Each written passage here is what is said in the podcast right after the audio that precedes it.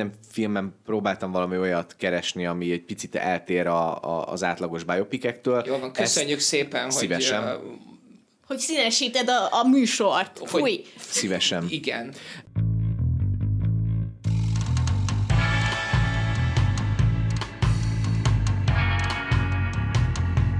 Sziasztok, én Julcsi vagyok. Én Viki. Én Maci. Én pedig Dávid, és ez itt a Skip Intro legújabb epizódja, amiben a biopikekről fogunk beszélgetni.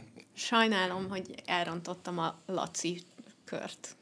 Hát igen. Nem baj, majd Most a végén mindegy. Laciként köszönünk el, és akkor mindenki tudja Jó. majd, hogy, hogy, hogy mi történik. Igen. Na, mit néztetek a héten, gyerekek?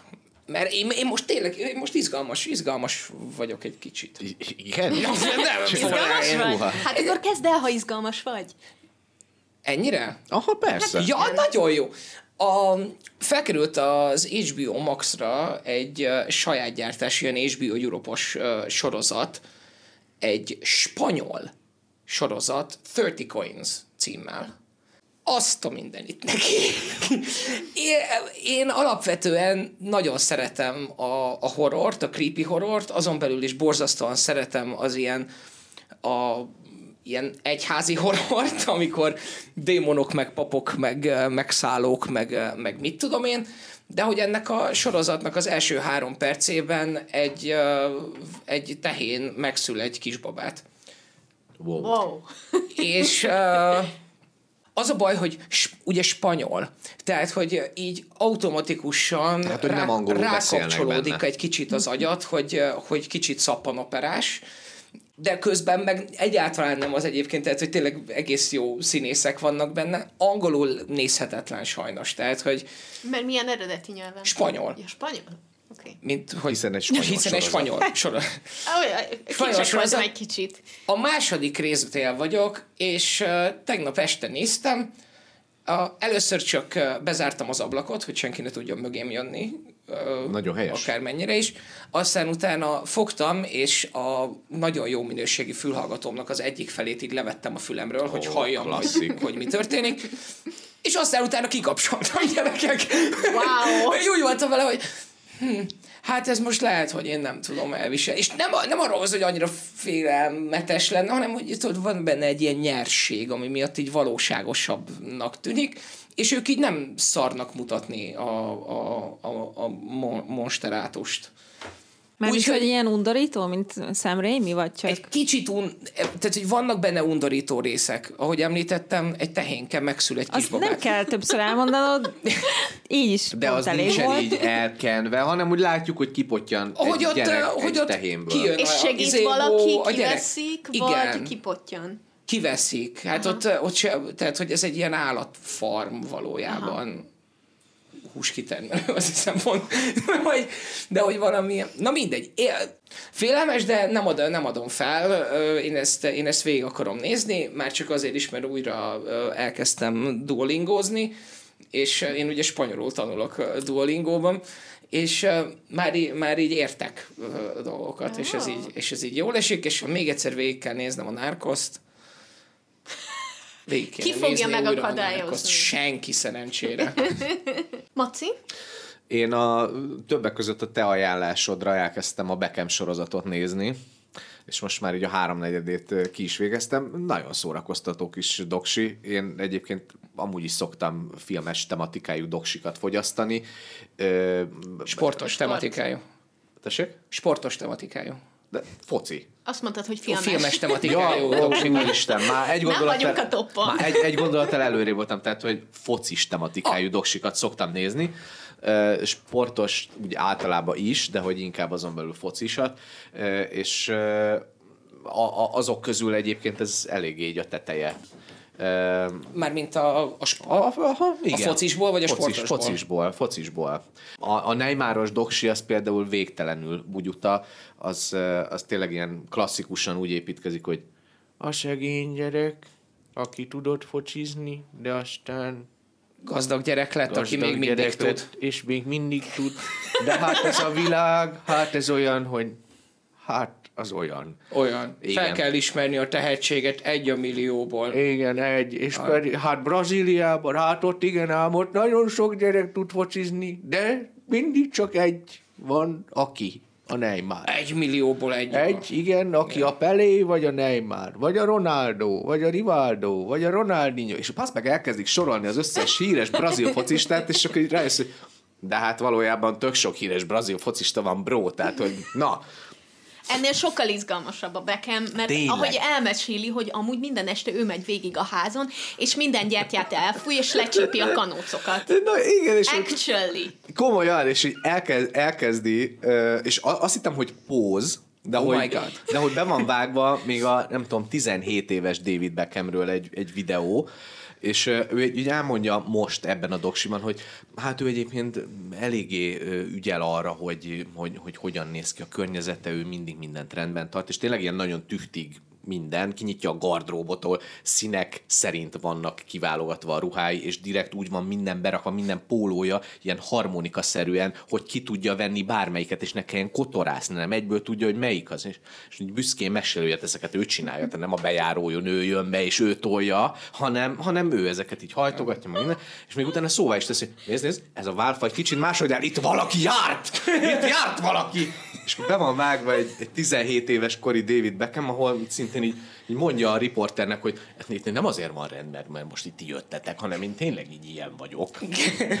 és még Annyira cuki. nagyon, tehát hogy vé- végtelenül egyszerű gyerek a David Beckham, és ez így átsugárzik ezen a doksin is, és nem azt érzed, hogy egy ilyen Ugye póz, brit. póz hogy, hogy nekem az a stílom, hogy én vagyok a brit nemzet egyszerű gyermeke, hanem ő tényleg a brit nemzet Ő egyszerű egy, egy gyermeke. brit low-life pénzzel. És Igen. nekem, és el ez, is nekem ez mondja, nagyon hogy, tetszik. hogy ő a pénzét arra költi, hogy ő nagyon szereti a szép dolgokat. Igen. Tök szép ez az egész Victoria Adams, David Beckham történet is, hogy nyilván ami a bulvárból így átszivárgott, meg átszivárog, abból, abból folyamatosan az jött le, hogy hát ez egy ilyen médiának kitett valami, meg nem tudom, érted, már együtt vannak 25 éve, és így szerelemben, kedvesen, így izé babusgatják egymást, tök cukik, meg vannak ilyen tök aranyos régi behind the scene jelenetek, hogy a, nem tudom, ott valaki forgatott valamit a Spice Girls öltözőjében, amikor megjött a David Beckham, és így nem tudom, nem találkoztak már vagy két hónapja a Viktóriával, és ilyen tényleg nagyon cukinot így szerették egymást, úgy, hogy így nem vették észre, hogy veszi őket a kamera. Szóval, hogy így aranyosak, vágod? tényleg, Tényleg végtelen- nagyon aranyosak. És közben meg nem tudom, van eleve a Victoria Adamsről egy olyan képem, hogy hát ha már választanom kéne valakit a Spice Girlsből, akkor pont nem ezt a ilyen nagyon rideg, nagyon távolságtartó, pos, pos Spice-t választanám, és közben meg így, tök oké ez a csaj, így, így rendben van. Amúgy Én... tökre emellett a, az image mellett, hogy ő a Posh Spice nagyon eladja a focista feleséget nekem. Én borzasztóan szerettem. A, tehát, hogy én sose hallgattam Spice Girls, meg, Miért meg nem? ilyenek. Nem, nem tudom, jött szembe annyira. Manabi, manabi, manabi. De hogy ja, nyilván, ha szembe jön, akkor énekelem Na, azonnal, ugye. mert nem tudom, mi milleniálok az anyateljel szívtuk magunkba. Szóval, hogy ez egy, ez egy meglepően szórakoztató kis uh, sorika. Mit néztél, Viki? Én a héten csak olyan dolgokat néztem, ez, mo- ez most egy tréler lesz, jó? Hogy a mai epizódban fogok mesélni az Amadeusról, amit megnéztem, a Napóleonról, amit megnéztem, és a Crown új évadának első feléről, amit megnéztem. Szóval én csak, én csak olyan dolgokat láttam, amikről ma lehetőségem lesz részletesebben is beszélni. Nagyon jó. Köszönjük szépen, Júcsi! Én nem láttam nagyon sok mindent. A Suits az, amit nézek, amikor olyat nézek, amihez kedvem van, mert nagyon szeretem ezt a sorozatot még mindig. Uh, illetve anyukámmal néztem egy kicsit a, a Juliából, az HBO Maxon. Nem a második évadot, ami ugye most jött ki, hanem még az elsőt kezdtük el együtt, mert szerintem ez tipikusan olyan sorozat, amit az ember az anyukájával szívesen néz. Uh, úgyhogy uh, nagyjából ennyi. A megjelenések. Megjelenéseink a moziba, ma többször emlegetett filmünk fog érkezni, még pedig a Napóleon, de ez megint csak egy thriller, hogy majd később beszélek a Napóleonról, ez érkezik holnap a mozikba. Egyébként azt hallottátok már, hogy Viki beszélni fog majd a Napóleonról? Képzeljétek el, a Napóleonról is lesz ma még szó. A Napóleonról. A Napóleonról. Mi majd ezt akkor akarjuk megnézni, amikor majd legközelebb megyünk Franciaországba Jócsival, mert amikor ezt nem tudom, hogy meséltem amikor elmegyünk valahova jócsva utazgatni, vagy, vagy tudod, egy ilyen, egy ilyen olyan hangulatba, amiről eszünkbe jut egy film, akkor szeretjük azokat a dolgokat nézni. Milyen, milyen ilyen volt, szóval, amikor voltunk mondjuk Norvégiában. Úristen, akkor, akkor mit néztetek? Nem fogod hát elhinni, lavinát, hát de...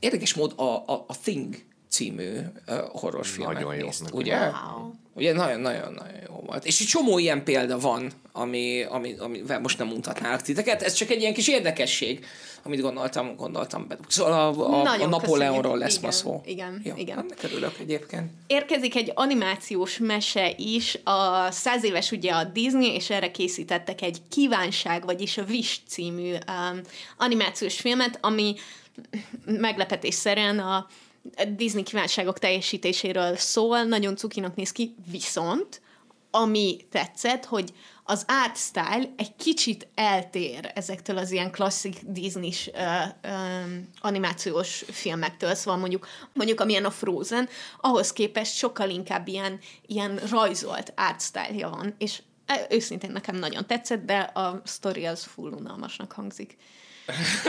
Valószínűleg nem nekünk szól leesik egy csillag, és kívánságokat teljesítenek.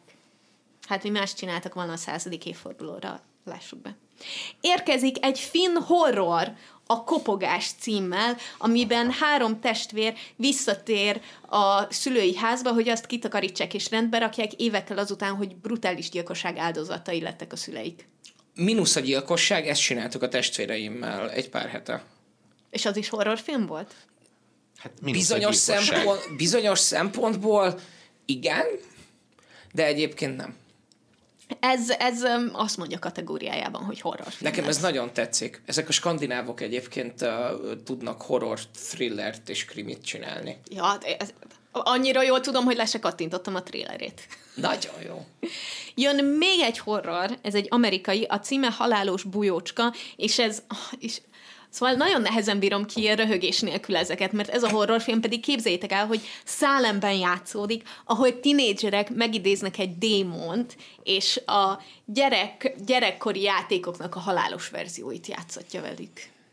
Mm-hmm. Mármint biztos vagyok benne, hogy még egyetlen egy horrorfilm sem készült ezzel a sztorival. Yes, hogy tinédzserek szállemben csinálnak valami weird dolgot, és meghalnak emberek jön még egy film a moziba, aminek a címe a Vacsora vendég, és ez egy spanyol családi dráma, ahol egy nagyapa, apa és a lánya kapcsolata körül két szálon fut. A történet egyrészt a lány és az apja közötti kapcsolat, uh, ahogy ők mm, beszélnek arról is, hogy a lány érdeklődik, hogy annó, amikor az apja kisgyerek volt, akkor a nagyapját elrabolták egy, uh, egy hónapra és hogy ezt az apja hogyan élte meg, és ez egy olyan családi titok volt, amiről soha nem beszéltek korábban. Úgyhogy amúgy tök izginek hangzik. Ez ilyen kamaradráma-szerűség? Tehát, hogy ott játszódik a, az asztal körül? Nem, nem. Nem, ja. nem. És jön egy magyar film is a moziba, az Éger címet uh, viseli, ez egy bűnügyi dráma, amit Nagyborús Levente rendezett. Ez pont úgy néz ki a tréler alapján, mint egy bűnügyi dráma.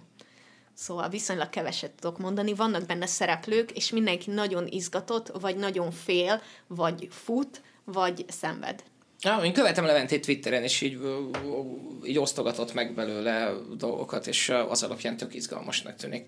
Az HBO Max-ra érkezik ezen a héten, vagy ma felkerült a Van című film, amiről egy kettő, hárommal ezelőtti részben mm-hmm. beszélgettünk, ugye a van valami, furcsa és megmagyarázhatatlan. Így bizony, így bizony.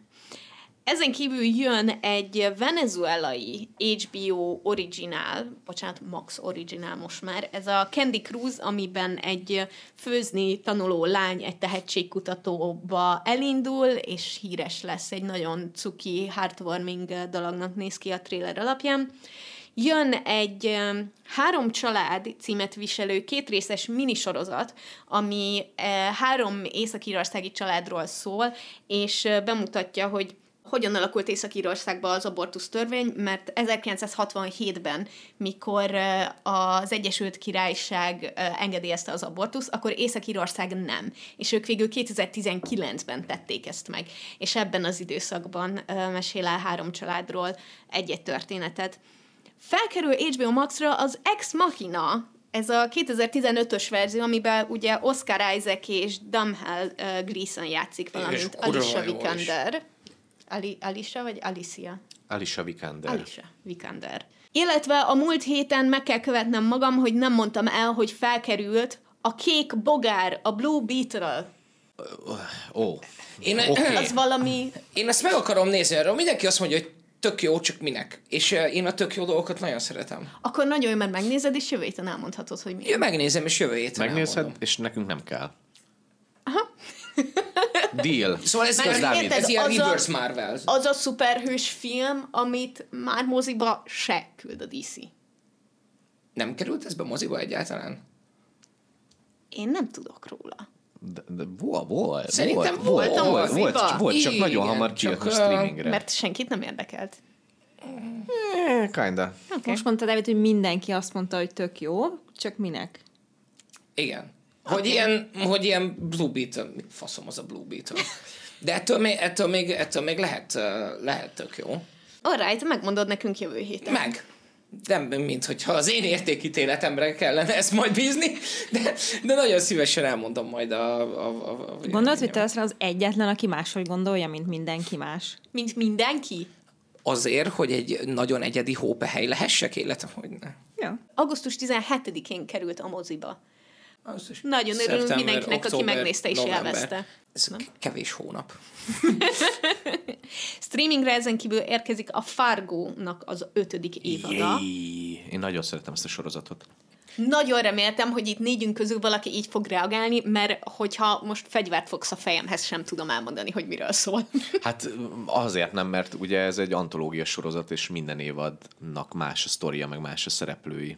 De hogy alapvetően egy ilyen fekete humorú, tehát hogy fekete komédiába oltott általában bűnügyi történetek. Tehát, hogy mint ahogy az eredetie is az, és, és a sorozat évadok is általában arról szólnak, hogy helyenként vicces, de hogy egyébként meg, meg, meg embereket ölnek benne. Oké, okay, de ez olyan, amit félig letolt fejhallgatóval, vagy teljes fejhallgatóval nézhetsz? Nem, nem félelmetes, nyugodtan Akkor felveheted. Akkor jó.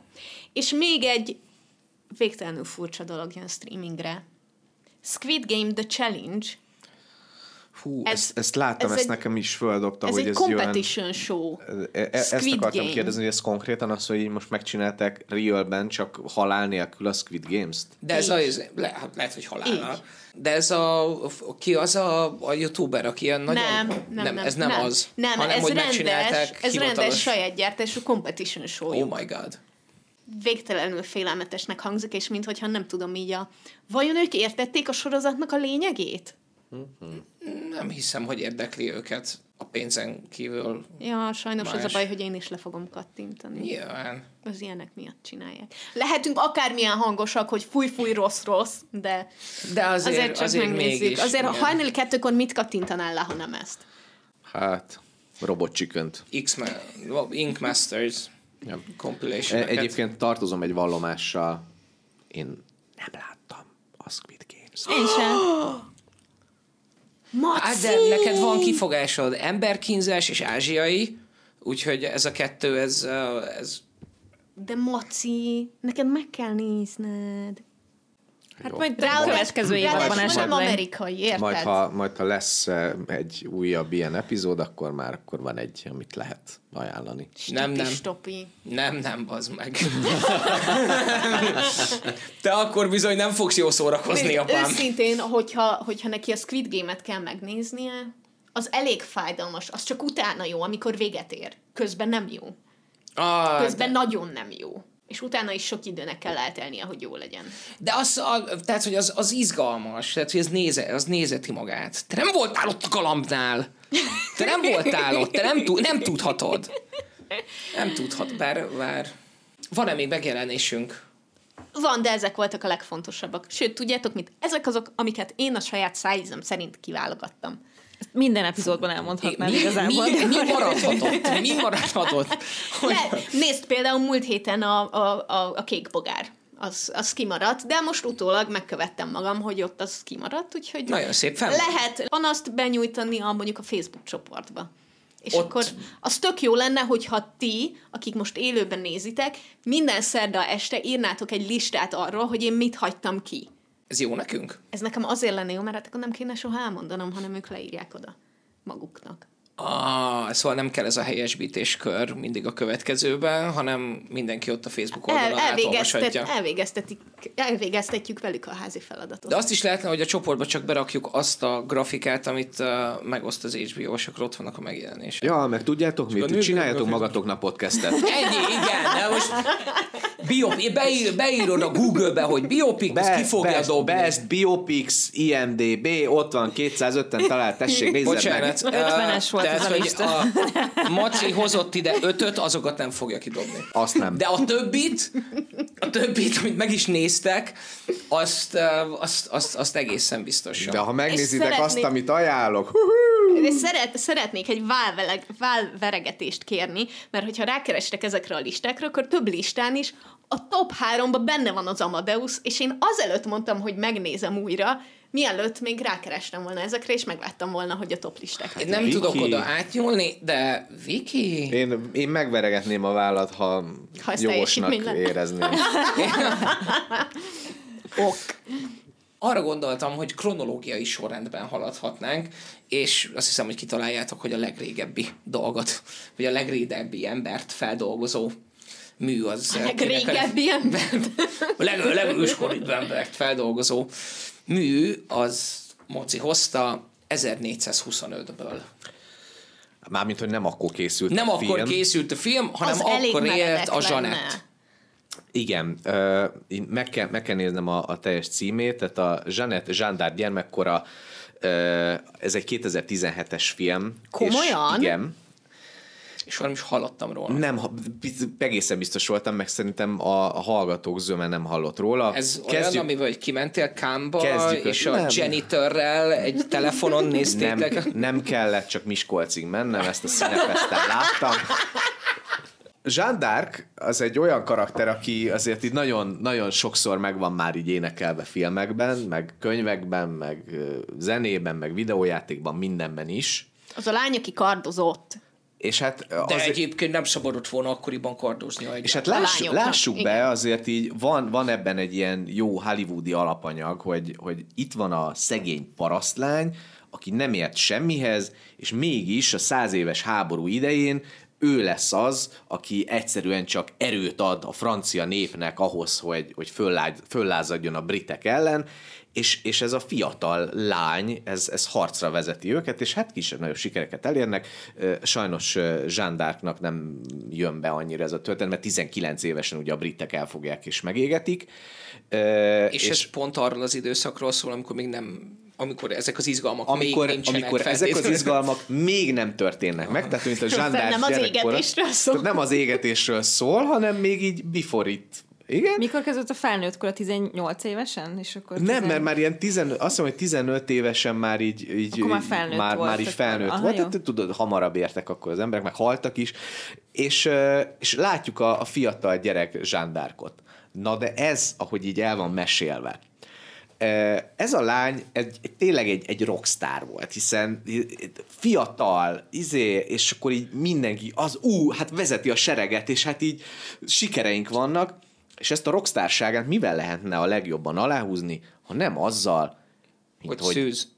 mint hogy metal zenére írt musicalben adják elő a történetét. Excuse me, what? Ez egy musical d'Arc gyerekkoráról, amiben a dalbetétek metal zene. Most és, győztél meg, hogy ezt a filmet mindenképp látni és kell. szerintem elképesztően Már te zseniális. ironikusan gondoltad? Ja, abszolút. Te, nem? Nem.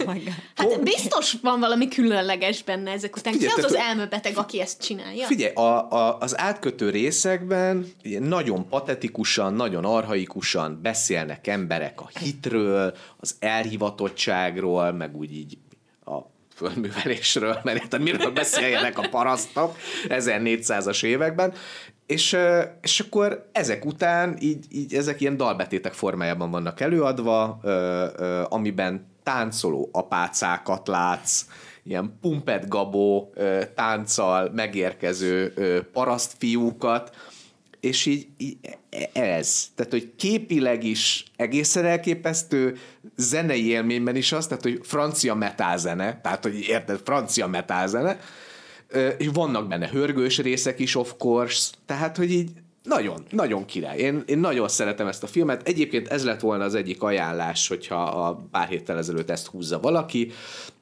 De gondoltam, Azért, hogy... Csak be, csak be. De gondoltam, hogy inkább mesélek róla én, az én számból lehet, hogy hitelesebb az, a, Az- az, az artikulálás. Nem adja el a poszter. Nem, egyébként tényleg nem. A, ahhoz képest, hogy milyen a film... Nekem ez jobban eladja, mint amit most Maci elmondott róla egyébként. Igen, az a baj egyébként, Mármint a hogy, hogy, eladja, hogy, mint- hogy Moci tipikus ilyen, ilyen Black Friday akció egyébként.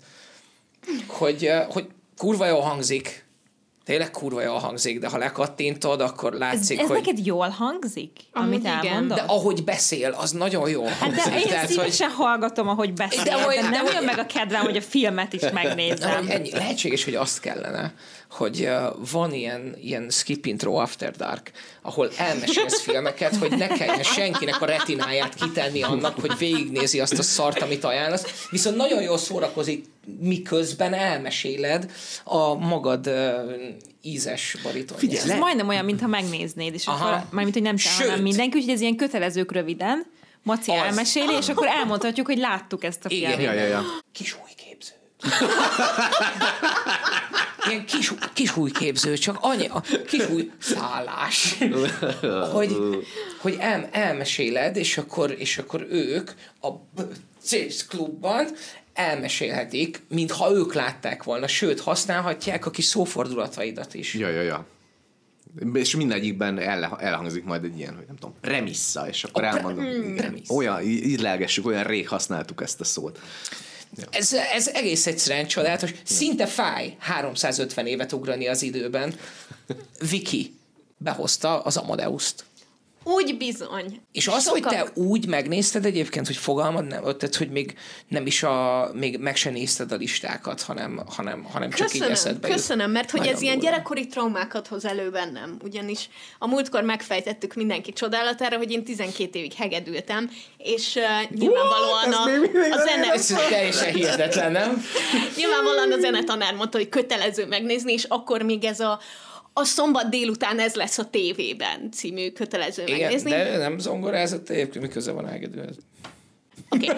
és, um, és emlékszem rá egyébként, hogy... tudod, a Fábris mondta, hogy a Mozart a izé, zene, hegedű, Beethoven. Jó, és ti a golyót szeretitek, vagy a tódért? Na, túl esetünk ezeken. Igen, kérlek. Ez egy 1984-es film egyébként, és akkoriban úgy ment a tévében, hogy két részletben. Mert hogy, mert hogy ez egy két és fél órás film, én most megnéztem a, a rendezői ö, változatot, és az három órás. Nagyon beteg. Ez a film... Három, annyit nem is élt ez az ember. Nem, amúgy 35 évesen halt meg, szóval. És ez csak a bécsi időszakáról szól, az élete utolsó jó pár évét azt Bécsbe töltötte, ahol egyébként a leghíresebb um, operáit is megírta. De a lényeg, hogy um, ez az egész igazából egy, egy uh, fikciós történet, amit amúgy egy színdarab alapján csináltak meg. Na- nagyon virda az egész, valószínűleg semmi köze nincsen a, a realitáshoz. Ugye az 1756-tól 1791-ig élt Mozart, és párhuzamosan mutatják be a történetét, vagyis igazából nem is Mozartról szól a történet, hanem Salieriről, aki ugyanebben az időben szintén egy, egy híres zeneszerző volt, és ő végtelenül irigy volt Mozartnak a tehetségére. És az ő szemszögén ő, ő idősként meséli el az egész történetet, hogy ő hogyan hallott Mozartról, és hogyan találkozott vele először, és hogy milyen volt vele a viszonya, amikor együtt dolgoztak a Bécsi udvarban, és egészen fantasztikus, de hogy most így nem, nem, nem gondoljátok, de hogy amúgy nyolc Oscárt nyert ez a film. Ez elvitte a legjobb film, a legjobb rendező, a legjobb ö, színész kategóriát elvitte úgy, hogy a két főszereplő mind a kettő jelölve volt Oscarra belőle. Elvitte a legjobb adaptációt, a, az Art Direction-t, amit nem tudom magyarul, hogy mondunk. Művészeti rendezés. Art Direction. Aha. Volt ilyen Volt kategória? Ilyen. Volt ilyen. Ezen kívül a, a kosztümöt, a sminket, Figyeljétek, és nyilván a zenét, mert hogy van egy ilyen mém, amit valószínűleg rajtam kívül három ember ismer az internet, mert... A következő, az, amit majd mondok, az is nyolc oszkára jelölt. Jó? Ja, mindegy. De ez, ez többre jelölték, ez nyolcat elviccva. Van egy, kultusza van egyébként ennek a filmnek az interneten, úgyhogy ezért merem azt mondani, hogy rajtam kívül még három olyan ember van, aki nagyon éli azt a mémet, hogy így valaki azt mondja, hogy figyeljetek, van itt egy egy legjobb forgatókönyv, egy legjobb történet, legjobb színészek, legjobb kosztüm, minden csodálatos, de ki legyen a zeneszerzőnk? És így valaki hátulról megjelent, hogy Mozart.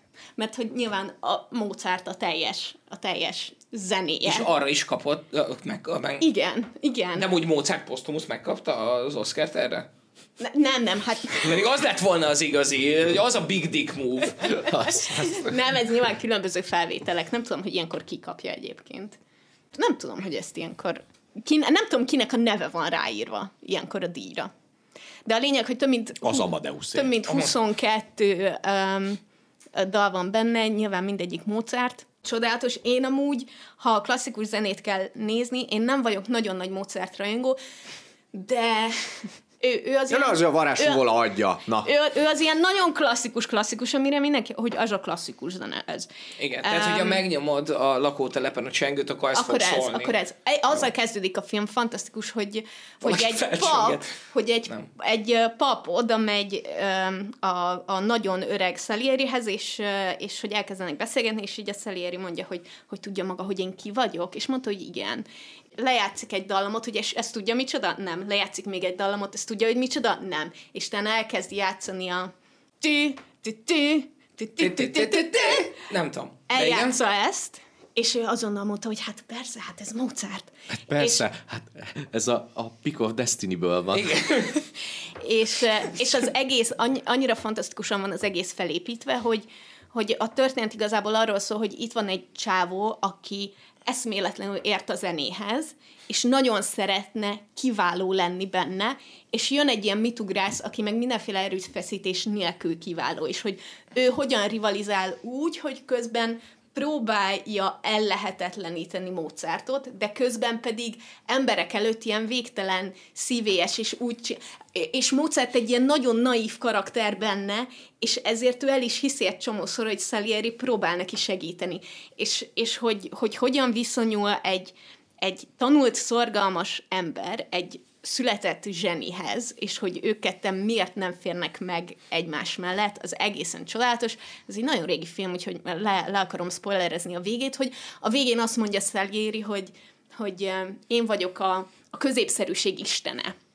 És egyébként tökre nem volt igaz abban, hogy ő középszerű lenne, mert hogy ő annyira magasan volt zenei szinten, hogy, hogy együtt tudott dolgozni Mozarttal, és, és értette, hogy Mozart miről beszél, mert hogy nyilván Mozart az volt, aki így, aki így hallotta a zenében, a, hallotta a fejében a zenét, és így leírta, is kész. És ez egy, egy ponton tök érdekes a filmben, hogy, hogy sosem volt benne javítás, meg semmi, hanem ő hallotta a fejébe, és egyszerűen csak leírta, hogy mi történik, és hogy, hogy, ez, hogy ez egy ilyen nagyon különleges dolog. A végén Mozart a halálos ágyán igazából ő így diktálja Salierinek, hogy mit írjon le, és Salieri pedig le tudja írni, és azonnal le tudja kottázni, és azonnal le tudja jegyezni azt, amit, amit Mozart mond. Csodálatos ez a film. Egy 1830-as színdarab alapján készült egy színdarab, aminek egyébként az a sztoria, hogy Salieri megöli Mozartot. És innen indult el ez az egész színdarab, amit végül az 1900-es években is uh, játszottak több helyen, és ami alapján viszont a film készült, abban a verzióban, a Broadway-en az utolsó években, tudjátok, ki játszotta Mozartot? És ezt az embert majdnem bekásztolták Mozart szerepére, de aztán úgy voltak vele, hogy sajnos van egy nagyon híres szerepe, és félnek, hogy az emberek nem tudnák átkapcsolni a fejükben, mert hogy nagyon fura lenne, hogyha egy Mozart szintű zenei zsenét eljátszana Luke Skywalker. Ezt pont ezt akartam mondani, Mark Hamill-t akartam mondani. A Broadway-en egyébként az utolsó években ő játszott a Mozart szerepét, és majdnem bekásztolták a filmre, és, és aztán azt mondták, hogy... Kiderült, hogy nem olyan jó színész. Egyébként én is nagyon szeretem az Amadeus-t. Ez, ez, a, ez a része a legizgibb a dologban, hogy van az ösztönös zseni, aki mindenféle erőfeszítés nélkül tudja és csinálja azt, amihez ért, és ott van a másik zseni, aki pedig csak vágyja azt, hogy ő is ennyire könnyed legyen. Ez a, ez a ő a, ő a tipikus jó munkás ember, aki, aki odaült, beseggelte, megcsinálta, megtanulta, ért hozzá, de egyszerűen nem tudja olyan egyszerűen csinálni. És, és mind az a az- kettő valahol jó, de, de hogy az odáig vezető út, a termékig vezető út a Mozartnál sokkal egyszerűbb, és van egy film, amit majdnem hoztam erre a listára, úgyhogy most jól elmondom. Ha, ha, ha Tehát a Napóleon. a Rush, és uh, abban ugyanez van, uh, a, a, ugye egy Forma 1-es film, James Hunt és Niki Lauda uh, világbajnoki harcáról szól az egész. Niki Lauda egy osztrák férfi, egy gép, aki a matematikában és a fizikában hisz, és ő kimatekoz mindent, hogy hogyan fog majd futamot nyerni, és ott van a James Hunt, egy amerikai pacák, aki meg kurvázik, folyton részeg, mindig bulikázik, beül az autóba, és megnyeri így is a versenyt. És a, a, ugyanez a, ez az alaphelyzet, hogy az ösztönös tehetség, meg a, a, az, aki meg mindent így a tudományban akar megtalálni. Az is hozzájárul egyébként, hogy ebben az időszakban, ebben a pár évben, amíg ők együtt dolgoztak, amúgy Mozart nagyon szenvedett, és ő szinte éhezett, és amúgy alig értékelte valaki a munkáját, csak ugye ő meghalt, és akkor egy csomószor ö, kért ö, tippeket Salieri-től, mert hogy ő meg egy ilyen felkapottabb, könnyen fogyasztható ö, író volt, és miután Mozart meghalt, utána még 32 évig ért Salieri, és meg kellett érni azt, hogy őt szép lassan mindenki elfelejtette, és le se szarták, hogy mit csinált élete során, és Mozart pedig egyre híresebb, és egyre, egyre, és egyre híresebb lett. És neki 32 évig meg kellett élnie ezt, ami amúgy borzasztó nehéz lehet, hogy ennyi ideig kísérte a, ja, a zseni. Ugyanebben az évtizedben vagyunk, viszont átvágtatunk egy kicsit nyugatabbra, ahol egy nagyon alacsony, morcos fiatalember Napóleonról. Nézzétek, nem, nem akarok hosszan beszélni a filmről, most Biztos? a héten kerül a moziba, és, és Pedig úgy betízelted. Igen, ezt akartam mondani, hogy a, nem akarok Napóleonról sokat beszélni, mert őszintén szóval én, én nem tudok sokat Napóleonról azon kívül, hogy francia forradalom, azt ő végigment Európán, és nagyon sok ember meghalt miatta. És ez a film pontosan ennyit mond nekem. Tehát, hogy aki vágja a történelmet, az valószínűleg értékelni fogja, amikor egyszer csak ott vagy egy helyen, és ki van írva, hogy melyik évben, melyik városban vagyunk, és ki van írva az embereknek a neve, és ők megbeszélik, hogy ó, ez jó volt, oké, ez jó volt, és utána harcolnak, és utána tovább mennek, de hogy nekem semmit nem mond. Bocs, kijavítalak, ez nem olyan, mint a márvelesek, hogy ú, láttad azt a hivatkozást? Nem, akik a töriben otthon vannak, azok azt nézik, hogy láttad azt a történelmi pontatlanságot? Hát milyen csizma volt rajta, basz meg! Ez, ez, ez történik. Gyönyörűen néz ki, a csaták nagyon szépek, de két és fél órás a film, egy ponton nagyon unalmas lett nekem, de amúgy nagyon látványos, meg tényleg ilyen véres, meg ahogy a Maci mondta, hogy koszosak benne a lovak, sőt, a lovakkal is történnek dolgok a csatákban, nem hisztitek el, ilyen történelmi film még nem volt, de a lovaknak is bántódása esik. Én már volt, akinek javasoltam, hogy szerintem olvasson utána a Napóleonnak, hogy aztán ezeket a jeleneteket el tudja valahova tenni, mert nagyon látványos, tök élvezetes, akciódús, meg mit tudom én, de hogy magáról a, a történelem, történelemre gyakorolt hatásáról nem tudtam meg többet, azon kívül, mint amit eddig is tudtam, hogy nagyon sok ember meghalt miatta, de többet tudok most, mert három millió ember halt meg miatt. Minden biopicben van egy olyan elem, amire föl van húzva gyakorlatilag az egész, hogy jaj, hát ő volt a szegény elnyomott kisgyerek, akiből aztán mégiscsak a Führer lett, de hogy itt, itt, itt Ez- is itt van, ez sincs. Itt, ezt akartam, hogy, tehát, hogy itt mi a kapaszkodó, mert hogy engem azért nem érdekel, teljesen hidegen hagy a, a Napóleon film, mert egyszerűen nem látom azt így benne, hogy mi, mi az, ami engem így megszólít majd ebben. Tudod, mi a hook benne? Az... Hogy vajon mikor és hogyan szexel van ezt a körbivel? Köszönöm szépen. És megéri emiatt végignézni a két és fél órát? Nem. De miért, miért hoztad ezt a filmet, ha nem tetszett? Vagy rosszul értelmezem, hogy nem Hogy- tetszett? Ja, mert, mert hogy most megy a mozi. Mert hogy aktu- aktu- Ja, értem. aktualitása Ja, van. értem. Jó, jó, jó. Aktualitása van, és még uh, nincs kint a Semmelweis. ez, a, ez, a, ez, a, ez a másik, a viszkis meg nem látta. Jó, jó, jó, oké. Okay. Napóleon egy ilyen, egy ilyen úgy narcisztikus, el- végtelen komplexussal küzdő, büdös francia atka volt, de közben meg egy kibaszott zseni. Tehát, hogy ő, ő tényleg egy géniusz volt abban, amit, amit csinált, és nagyon-nagyon-nagyon jól látta, hogy, hogy mit, mit merre kell pakolászni. Én nagyon kíváncsi vagyok, Hát, hogy ez lesz- amúgy ha ez lenne- Oscar Isaac, tehát, Ha, hogy ha ez lenne benne, hogy, hogy Oscar Isaac, igen, ő Napóleon. mármint, hogy Joaquin mármint, hogy Phoenix, Joaquin Joaquin Phoenix. Phoenix, ezt mondtam, nem? Ja, ezt, ezt, nem ezt igen. mondtam? Most akartam, hogy ja, akkor érdekel a Oscar. Ja. Az mondjuk egy elég fura lenne, hogy egy, egy francia, francia csávot az Oscar Isaac alakít. Hát végül is. Végül is, hát érted a... Disney? Disney, akkor lehet. Várja, akkor várja, akkor várja, akkor nem is a Vanessa Kirby-ben szexelt a Napóleon. De egyébként akkor engem is érdekelne, hogyha ha egy kicsit ez a ez lenne benne, hogy ő mekkora vizionárius volt így a, a Semmi nem jön terén, át meg belőle. ilyenek. De akkor Semmi. mi jön át belőle? Látványos harcjelenetek? Aha, That's also Mármint cool. érted, a zsenialitás az kimerül ott, hogy, hogy muzsárágyukat készítettek, és wow! A maradék szemétből csináltunk ágyugolyókat. Yeah! Én, én nagyon szeretném, hogy olyanok meg, hogy, hogy akiket ez érdekel, azok nézzék meg és szeressék, és szerintem Én sokan a- szeretni is fogják amúgy. Na, de ha valami van, amit nem muszáj szeretni, de nagyon ízesen fognak róla most éppen beszélni, a száz évet ugrunk az időben, egészen az Elefánt emberig, 1890-ből.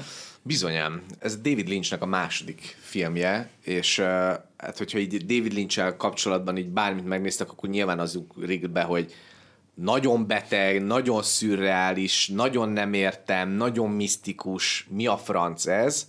Uh, ehhez képest az Elefánt ember egy viszonylag normális film, így idéző. Én nagyon sok idézőjelet teszek a normális uh, Ezt szó akartam mondani, után. hogy ö, Mert, mert azért normális, mert hogy, mert hogy egyébként teljesen lineáris szövésű, elmesél egy történetet, mert hogy a Joseph Merrick életének története alapján készül ez a film, aki gyakorlatilag ebben az elefánt korságban szenvedett, hogy hatalmas méretűre dagadt a feje, teljesen eltorzult az arca, és egy ilyen cirkuszi látványosság lett belőle. De akkor róla nincsenek fotók. De, va- de, van, Tényleg? de vannak róla fotók. 1890, tehát hogy, is. hogy, hogy vannak róla. Egyébként megtévesztő, mert van egy csomó olyan fotó, ami a filmből van, és, és úgy van feltüntetve, mintha eredeti lenne, de nem. Viszont baromi izgi, mert hogy egyébként tényleg annyira hűek voltak az eredetihez, hogy ez a szerencsétlen ember, aki így nézett ki, a, az ő fejéről mindenféle mintákat vettek, és ezt múzeumban mutogatják, és a, a lincsék ezekről a mintákról vettek gipszmintákat, és az alapján készítették el azt a prosztetiket, amit aztán a John Hurtnek a fejére rátettek. És uh, tehát szuper nézni egyébként a filmet. Figyelj, 30, Felemelő. 30 percig egyébként nem látod a, ezt, a, ezt az alakot. Ö, őt folyamatosan egy ilyen, ilyen freak show elemként mutogatják őt a cirkuszban, és tényleg egy fél óráig nem, nem látjuk a, a, a, az arcát ennek a figurának, és azt hinnéd, hogy egyébként nem is fogod majd, de aztán természetesen megjelenik. Az történik ezzel a szereplővel, hogy amíg teljesen kihasználják, verik, éheztetik, nem tudom, a cirkuszban, mint egy állatot, utána az Anthony Hopkins alakította főorvos, azzal a címszóval, hogy ő majd megpróbál segíteni rajta, kiemeli ebből a közegből, elviszi egy kórházba, de ott ebben a kórházban gyakorlatilag ugyanez a freak show megismétlődik, mert hogy, mert hogy ő, ő ugyanúgy mutogatja, hogy na kedves medikák, nézzék meg ezt az embert, jaj, hát mennyire undorítóan néz ki. Hát igen, hát de sajnos nem tartott az orvos tudomány, hogy meg tudjuk menteni. És, és ez a freak show, ez, ez, ez folytatódik gyakorlatilag itt ebben a másik közegben, és ezt a, ezt a szeletét mutatja meg ennek, a, ennek az embernek az életéből, amiben egyébként a Lynch beletett eléggé szürreális elemeket, tehát hogy szeretett volna, a, a, a karakternek az anyjával való kapcsolatában ilyen pici dolgok megjelennek, de konkrétan van, vagy volt az elején, meg a végén egy ilyen nagyon szürreális trip, Uh, amit, uh, amit a uh, producerek azok kivágattak belőle, úgyhogy ezért mondom azt, hogy egy viszonylag normálisabb David Lynch film született ebből, Kíváncsi, mert hogy a, az, a, amit kimertek a vágni. creepy az nyilván megvan, hiszen egy eltorzult fejű embert nézel a filmidő javarészében, de hogy ez egy, ez egy elképesztő drámai helyzet, hogy mi van ezzel a figurával, és, és ez egy egyébként 8 Oscarra jelölt film, tehát hogy nem lehet azt mondani, hogy egyébként az akadémia ezt teljesen hidegen Jó, de hagyta. hányot nyert meg? Ö, nem nyert meg belőle semennyit sem.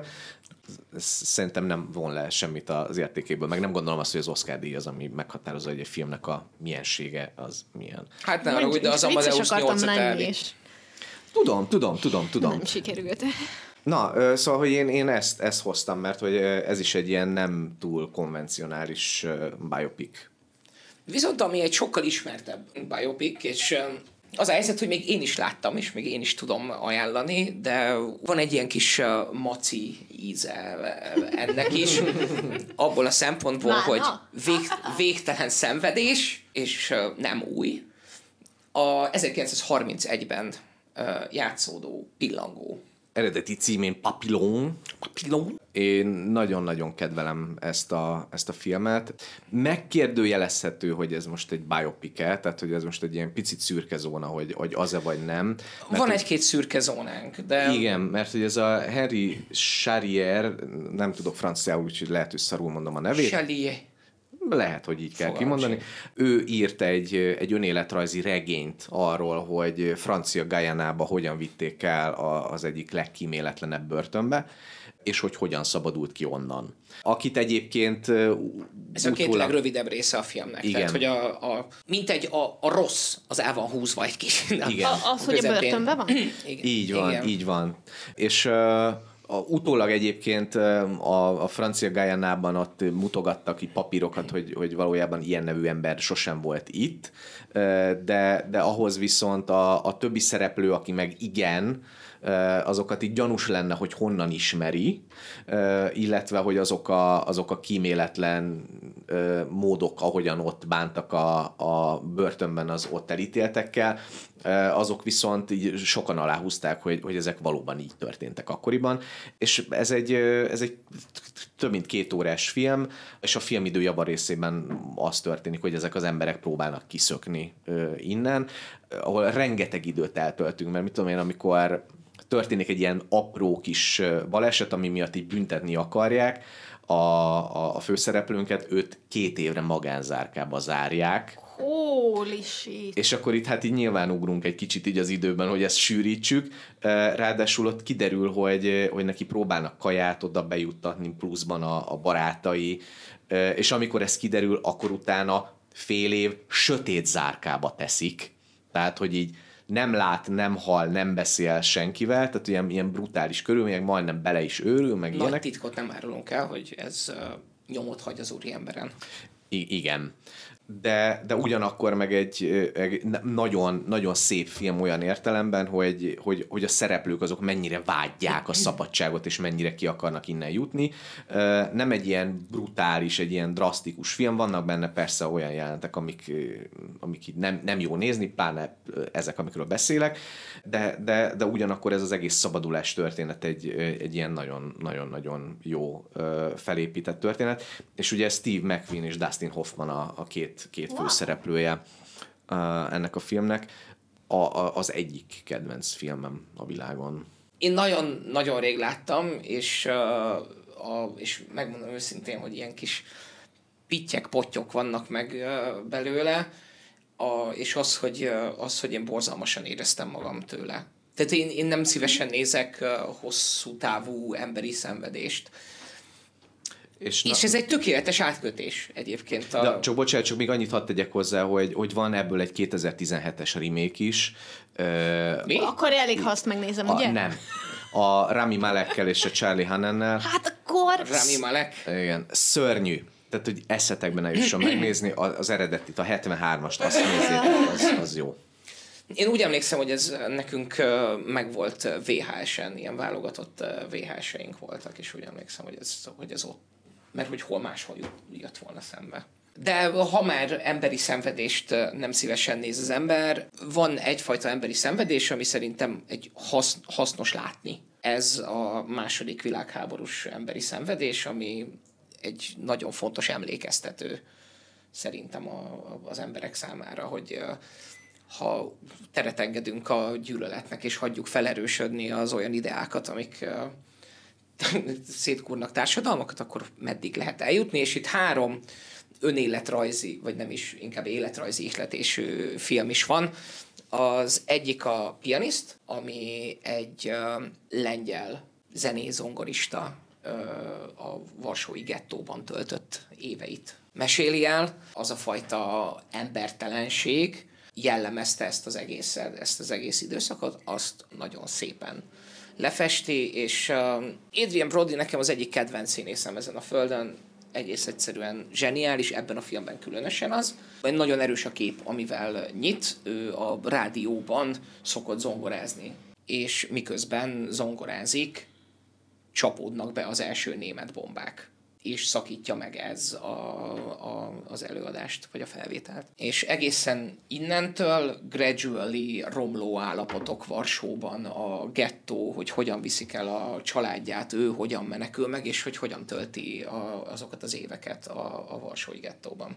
Tényleg le, leír, leírhatatlan leírhatatlan, borzalmas. Viszont érdemes, ez egy önéletrajzi ihletésű, egy önéletrajzi könyvből készült film kicsit színezve. Tehát, hogy a, azt mondanám, hogy hogy mivel hogy beszélgetés, tehát hogy vannak amik a, amiket a könyv nem színez ki, mert hogy nem színez ki, de hogy a film így uh, drámai hatás érdekében azért ezt, azért ezt megteszi ilyen mellékszereplőkkel, meg, meg egyéb ilyen találkozásokkal, amik egyébként nem történtek meg. De alapvetően meglehetősen hű a valósághoz. Ami még meglehetősen hű a valósághoz, és szintén világháború, az az Imitation Game, ami ugye Ellen Turingnak a története. Az Imitation Game-ről már beszéltünk egy csomószor, két olyan dolog van, ami talán nem annyira valóságos az egyik, hogy nem egyedül építette ezt a gépet, hanem segítettek neki.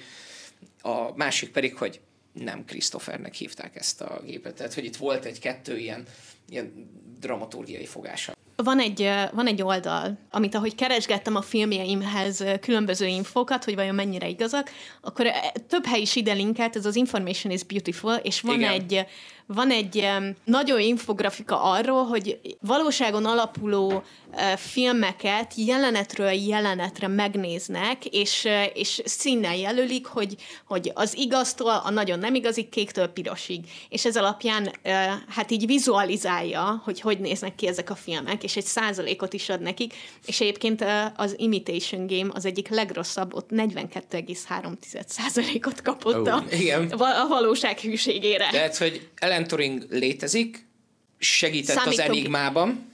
Számítógép. Számítógép, és uh, meleg volt, úgyhogy uh, chemically krasztrálták, és ebbe halt bele. Tehát, hogy ez az, ami, ez az, ami benne van. Itt minden filmben van? Mert nem, akkor, ja. nem, nem, csak, nem, hát ez, bor, ez borzasztó munka, tehát, hogy ez tényleg valaki jelenetről jelenetre végignézi, és fekcsekeli, de sok, sok uh, híres film uh, itt mm-hmm. van. Mi, mely, ö, most, most csak így nagyon érdekel, mi, mi az, ami, aminek viszont jó a jó a rating. Aminek jó, a, a érdekes módon a Bohém Rapszódiának, ami a 79,9, amiről Mondjuk én fogok még beszélni. Mondjuk azon csodálkozom, mert az, az nekem eléggé túlszínezett, igen. I- igen, de hogy itt jelenetről jelenetre nézi, szóval lehet, hogy vannak dolgok, amik kiszíneztek, csak hogy a do- nagyon sok ja, olyan... Persze, hogy amikor a Live Aid koncertet egy az egyben levetítik, és az az utolsó ja, igen, csak perc, az összes akkor... előtte lévő, meg utána lévő piros, meg amikor szóba igen. hozzák. Ja, ja, ja. Igen, igen. Hát a... igen, meg ugye azt is nehéz vizsgálni, hogy az interpretáció az milyen. Tehát, hogy megtörtént a dolog, csak kicsit máshogy van Máshogy történt meg. Hát uh, nyilván a, itt, itt az a lényeg, hogy egy kreatív szabadsága azért, azért van, a, van az embereknek. És uh, bocsánat, ide még egy dolgot hoztam, a Schindler listáját, amiről szintén nagyon sokat beszéltünk, csak itt mondjuk érdemes megemlíteni, hogy mivel, hogy Spielberg ilyen nagyon nyersen vette fel ezt az egészet, ami nyilván segít az, hogy fekete-fehér, és hogy, és hogy uh, és hogy vannak benne ilyen direkt bénácska ö, beállítások. Ami az elefántember is ilyen, az is fekete-fehér, és abban is van a Nagyon szuper ez. Nagyon-nagyon, köszönjük. Ez nagyon sok filmre igaz, Igen. csak nem mindegyik jó. Hogy, uh, hogy emiatt azt feltételezi az ember, hogy ez már-már egy dokumentumfilm, és, és minden szóról szóra így történt. Ez a Schindler listája tekintetében nem igaz, a, de az egyértelműen igaz, hogy Oscar Schindler az egy, az egy létező ember volt, aki még a, a leggyanúsabb, vagy a, a legpikírtebb történészek szerint is legalább 1200 zsidót mentett meg a világháború alatt azáltal, hogy alkalmazta őket a, a gyárában. És, és valójában ez így az, ami igaz, és azon kívül pedig, pedig kevésbé. Tehát azok a, az igazán erős pillanatok, amik, amik miatt emlékszünk erre a filmre, és ami miatt valószínűleg, hát szerintem, szerint véleményem szerint Spielbergnek a legjobb filmje, és ahogy elnéztem az utóbbi pár év alkotásait, nem is nagyon lesz már jobb. A, tehát ami miatt emlékszünk erre, ami miatt én nagyon emlékezetes, azok, azok általában nem igazak, de, de az biztos, hogy Oscar Schindler létezett, azok az emberek léteztek, akik karakterként, akik benne vannak, a, benne vannak a filmben. Illetve nagyon fontos dolgot tanultam, Oscar Schindler Magyarországon született. Én ezt nem tudtam. Számomra ez egy tök új információ volt a, most közben itt Julcsi, Julcsi kérdezte meg, a Macira is akarok reagálni, hogy a Hidden Figures is itt van ezen az oldalon. Um, a Hidden Figures az 74 százalék. Mm. Maci, a rásról beszéltél, ugye? Igen. A rás az 82,9, mm. és úgy csinálták meg, hogy ami tehát, hogy csak az lett piros, ahol tudjuk, hogy nem úgy történt, mint ahogy a filmben van. Úgyhogy emiatt a Száma című film a száz százalékot tudott kapni. Mert hogy ott abban nincsen olyan jelenet, amiről tudjuk, hogy nem igaz, hanem van benne sok igaz jelenet, meg sok olyan, amiről nem tudjuk, hogy pontosan így történt vagy sem. Igen, nyilván majd a Bohemian Rhapsody-nél visszatérünk, de... A Big Short az 91,4. Ja. A Spotlight pedig 76. A Bridge of Spice pedig 88. A... Nagyon szeretem adatokat. a világháború utánra ugorva jön a Ray, amit én igazából csak azért raktam bele, mert meg akartam említeni, hogy Jamie Foxx az egyik legjobb színész ezen a világon, és bármit eljátszik a Földön. Én megmondom őszintén, hogy nem igazán uh, ismerem Ray Charles-nak a zenéjét, uh, a, hallgattam, ami mindig jött szembe a rádióban, de azt hiszem, hogy erre jók egyébként a biopikek, hogy tényleg radaron, radarodon kívül mozgó, borzalmas, izgalmas, tehetséges, emberfeletti embereket behoz a, a radar képedbe, és élvezhetővé teszi azáltal, hogy kiszínezi egy kicsit a történetet. És nekem a Ray az, az, az pont ez, hogy alapvetően megmondom őszintén, hogy valószínűleg sose tudtam volna semmit erről az emberről, hogyha ha Jamie Fox nem játsza el. te, teljesen őszintén tudom mondani. E- Jamie Fox making people smarter since... Yes, since... Eh, nem tudom mikor, de igen. De ha már okos emberekről beszélünk, akkor egy pár évvel később egy csodálatos elme. Az egy csodálatos elmét, azt én hoztam, nekem, a, nekem az egyik kedvenc filmem egyébként, és, és én ezt fiatal koromban a tévébe láttam, és onnan nagyon-nagyon megmaradt.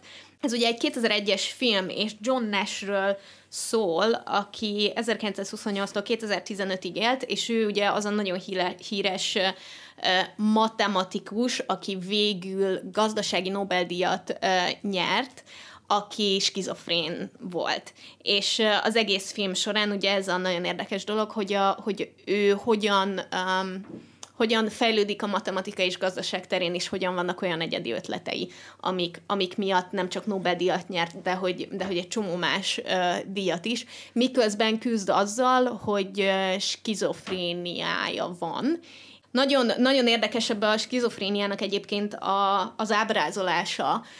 Itt megváltoztattak néhány dolgot a dráma érdekében, és szerintem itt ezek nagyon jól tetten érhetőek, például a, a, a skizofréneknek, amikor ilyen vizuális mindenféle rohamaik vannak, akkor amúgy nem így látnak kész embereket, mint ahogy a film során ugye megismerkedik a munkája kapcsán egy férfival, és, és hogy amúgy kiderül, hogy ő nem igazi, illetve hogy kap olyan küldetéseket, meg feladatokat, amikről kiderül, hogy szintén nem igaziak, hanem kicsit így az üldözési mániájából eredően így a kormánynak dolgozol és felfedsz titkokat, amikor, amikor valakinek uh, ilyen víziói vannak, azok, azok nem ennyire konkrétak, és ő is bevallotta, hogy nem, hogy nem lát így konkrét embereket, hanem hogy ez, ez, ez a, a dráma miatt, ő lát dolgokat, de hogy nem így.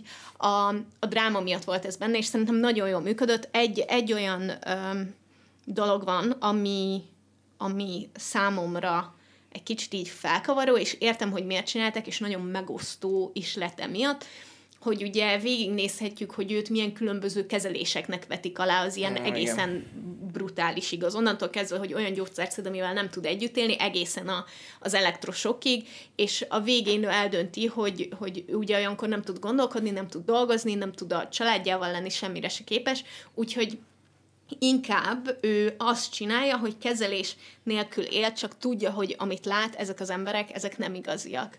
És nagyon szép üzenete van a filmnek, de ez pont nagyon rossz, hogy, hogy való, az, a valóságban amúgy John Nash gyógyszert szedett, és a, és a, a modern gyógyszeripar tudott neki segíteni abban, hogy teljes életet um, uh, vihessen, szóval én egy icipicit ebből a szempontból haragszom a filmre, viszont ami jelenet, ami a valóságban nem történt meg, az a, a toll ez a toll ceremónia, uh-huh. amikor mindenki oda viszi neki a tollat a Princetonon, amikor már idős, mert hogy ezzel fejezik ki a tiszteletüket felé.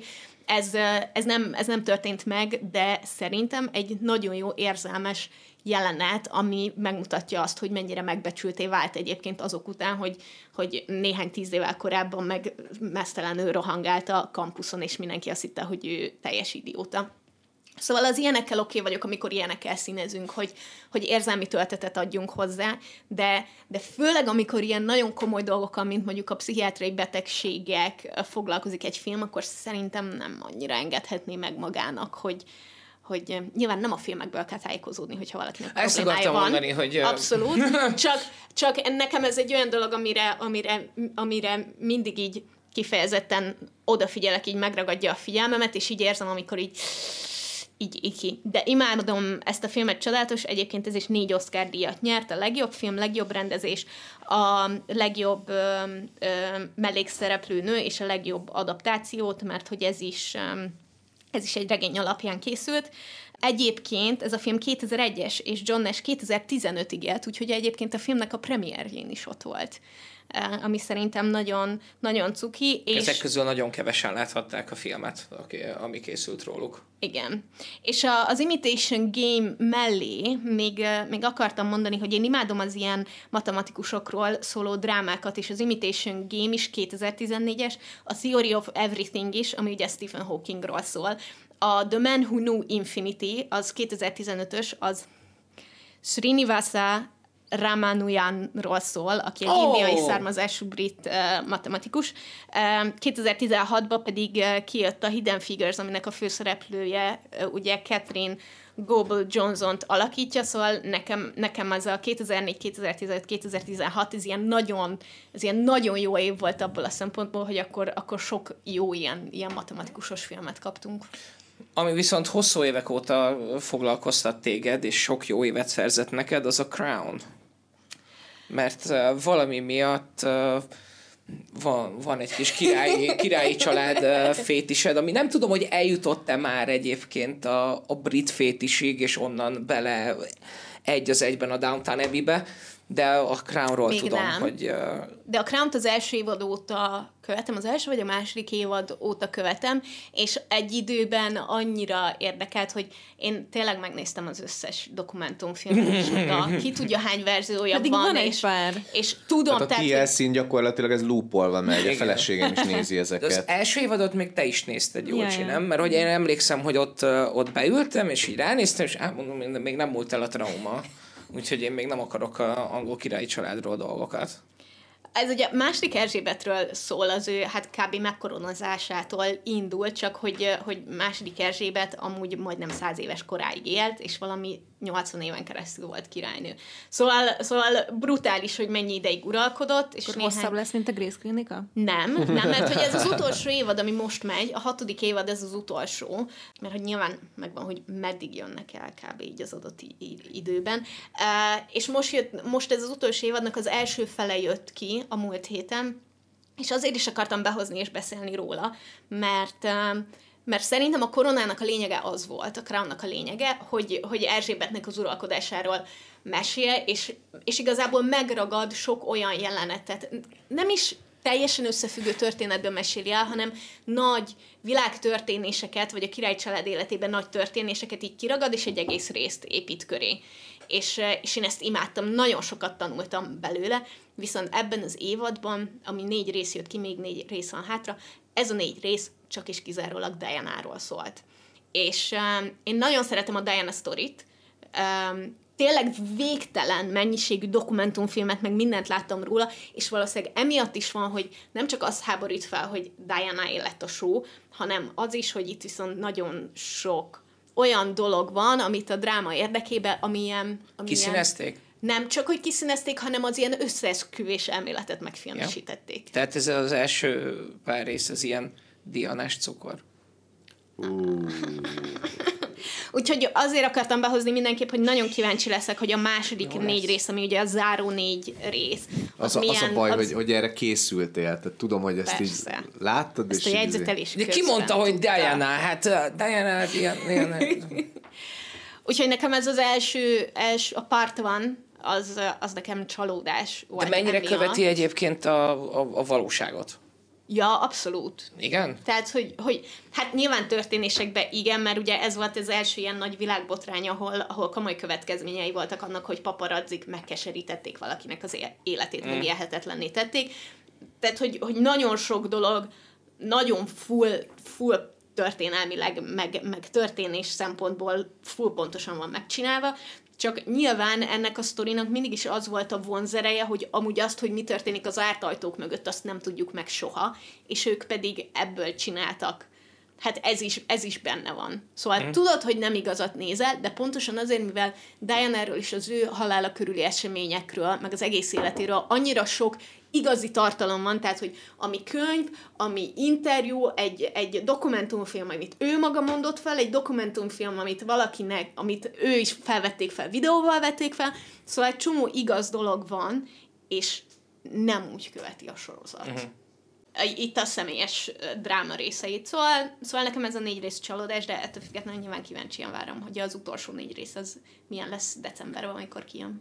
Én nem azt mondom, hogy nem izgalmas a, a, a, az angol királyi család, és a Downton Abbey, mielőtt uh, kiegyenesítettek a kaszát, de uh, egy évvel, 52, akkor 55, akkor három évvel később Amerikában élt egy Henry Hill nevű úriember, aki egy meglehetősen prominens uh, gangster bandának az egyik, uh, az egyik Hát ele, eleinte ilyen befejező embere, és aztán egy, uh, aztán egy uh, meglehetősen kiemelt figurája lett.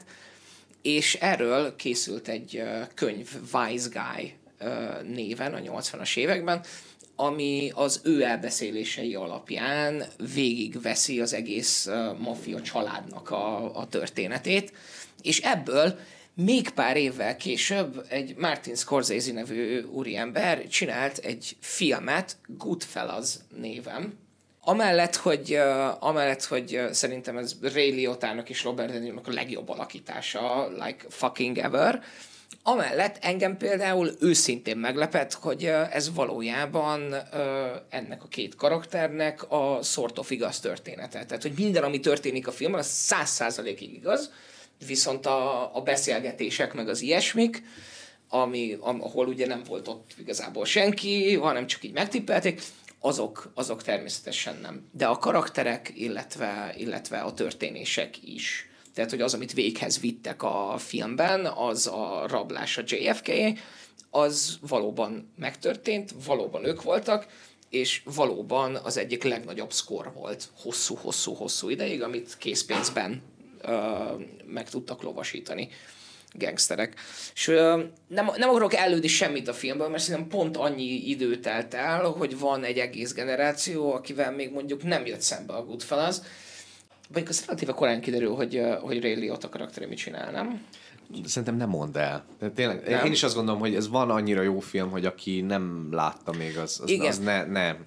Tehát amikor azt mondjuk, hogy Mert az egy jó csavar. Scorsese tud jobbat, akkor, akkor, akkor, Akkor én, én a Goodfellasra gondolok, effektíve. És, és, és szerint, szerintem ez minden, mindenképpen érdemes, és, és tényleg ízesíti, meg megsózza nekem egy kicsit így ennyi év távlatából is az, hogy, az, hogy ezek valódi emberek.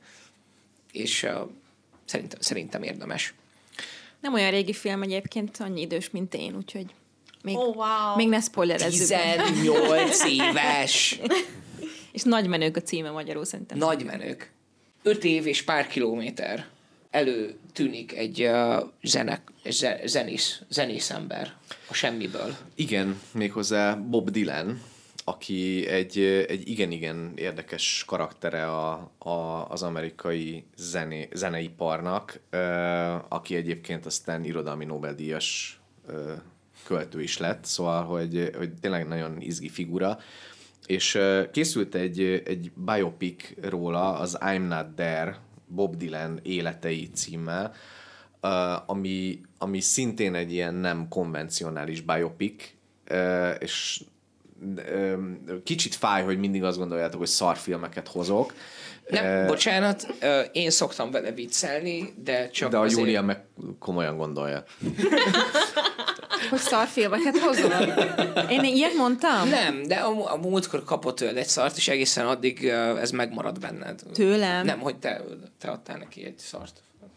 Nem tudom. Én csak azzal gyanúsítottam, hogy nem érti a koncepciót, hogy nem az van, hogy kitalálok egy csomó filmet, aztán rátok szólom, nem hanem érti, hogy érti. te, neked ez tetszene. De ezt ő is tudja, hogy nem így van, mert melyikünknek illet volna be ez a zsandár a gyermeke sebeket. Film szerinted? Kinek ajánlott, személy szerint kinek ajánlottad volna? Személy szerint... Beszélünk. személy szerint Dávidnak Hát ajánlottam volna. az, Jó, de a metal zenével? Ja. Na, de Egy vissza... na- nehezen vissza- igen. vissza- nem, nagyon fontos, egy dilemma. Figyelj, a, a, a legtöbb zenei biopic tényleg úgy építkezik, hogy asanyarú gyerekkor, kezdeti megpróbáltatások, híressé válás, jönnek a fekete fellegek, megpróbáltatások, újra visszatérés. Nagyjából ez lefed egy csomó zenei uh, biopicet, a, hát az I'm Not There az pont nem ilyen, uh, és azért nem, mert hogy megpróbálja megfogni a Bob Dylannek azt az oldalát, amit így nagyon sokan próbálnak így fejtegetni, hogy igazából ö, e- e- ez, a, ez az arc, ez, ez milyen is valójában. És a film ezt úgy éri el, hogy, hogy Bob Dylan-t hat különböző színész játsza el a film során, és, nem, Wow. és nem azért, mert mit tudom én, a fiatal gyerek Bob Dylan, meg a fiatal felnőtt Bob Dylan, hanem konkrétan kiemeli a különböző personáit a, a Bob Dylannek, és De ez egyértelmű a néző számára? Hogy mindegyik őjük ő? ö, És mindegyik normális, vagy az egyik dilettáns? Tehát például van egy, van egy 11 éves Marcus Carr Franklin, aki egyébként egy fekete kisrác, tehát hogy Bob Dylan nem fekete, de hogy itt egy fekete kisrác van. Ő, ő a fiatal folk énekest alakítja, mint Bob Dylan, de nem Bob Dylannek hívják. Aztán van a Christian Bale, aki a 60-as évekbeli nagy protest szónokát alakítja, de nem Bob Dylan névem. Aztán... Ezt oda ajánlhattad volna. Jó, Aztán- legalább lett volna, itt egy, van kapcsol- az lett volna egy kapcsolódási Mindegy. pont. Van, van Nagyon egy, kevés filmjét nem láttam, úgyhogy ezt még meg is néztem. volna. van, egy, van egy 70-es években keresztény hitre tért Bob Dylan, akit a Heath Ledger alakít, de nem Bob Dylan néven fut. Aztán van egy nyilvánosság és az otthona között vergődő családapa, akit a Ben Visó alakít, majd pedig van egy, van egy, egy szabadszájú költő, akit meg a Richard Gere alakít. És a legkirályabb része az, hogy a, a Bob Dylannek az igazából a legizgalmasabb korszakát idézi meg, amikor ő kicsit így a folkzene meg az ellenkultúra messiása lett, és őt egy androgyn két Blanchett alakítja, de szintén nem Bob Dylan néven. Wow. Szóval hogy baromi izgi az, hogy igazából kiemel ilyen korszakokat a, a, a Bob Dylannek az életéből, és, és minden színész nyilván máshogyan alakítja a, a Bob Dylan, de ezáltal még inkább hangsúlyos lesz, hogy, hogy mennyire ellentmondásos figura Bob Dylan az életben, és tényleg mennyire egymástól élesen elváló korszakai voltak ennek a csávónak, és uh, igazából vannak benne ugyan Bob Dylan dalbetétek, de nagyon sokszor igazából ilyen párbeszédekben a Bob Dylan dalszövegek kerülnek elő. És mm-hmm. nagyon, wow. nagyon izgi az, hogy, hogy hogyan vannak nagyon organikusan beleszőve a beszélgetésekbe. Ha nem ismered annyira Bob Dylan életművét, akkor föl se tűnik. Tényleg annyira organikusan van beletéve, mint hogyha ő valóban így beszélne, de közben meg egy dalszövegnek az egyik sorát hallod.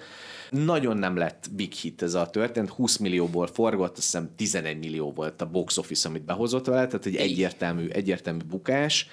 Nem tudom igazán az okát, hogy miért, mert amúgy meg tényleg mind formailag, mind, Mikor mind tartalmilag 2007-es, és szerintem Amúgy nagyon izgalmasnak hangzik Szerint, szerintem, szerintem is izgalmas a koncepciója, ezért is hoztam el, mert, mert nagyon tetszik az, hogy nem, nem úgy akarja elmesélni ezeket a dolgokat, ahogy általában a szó- Ez, szokták.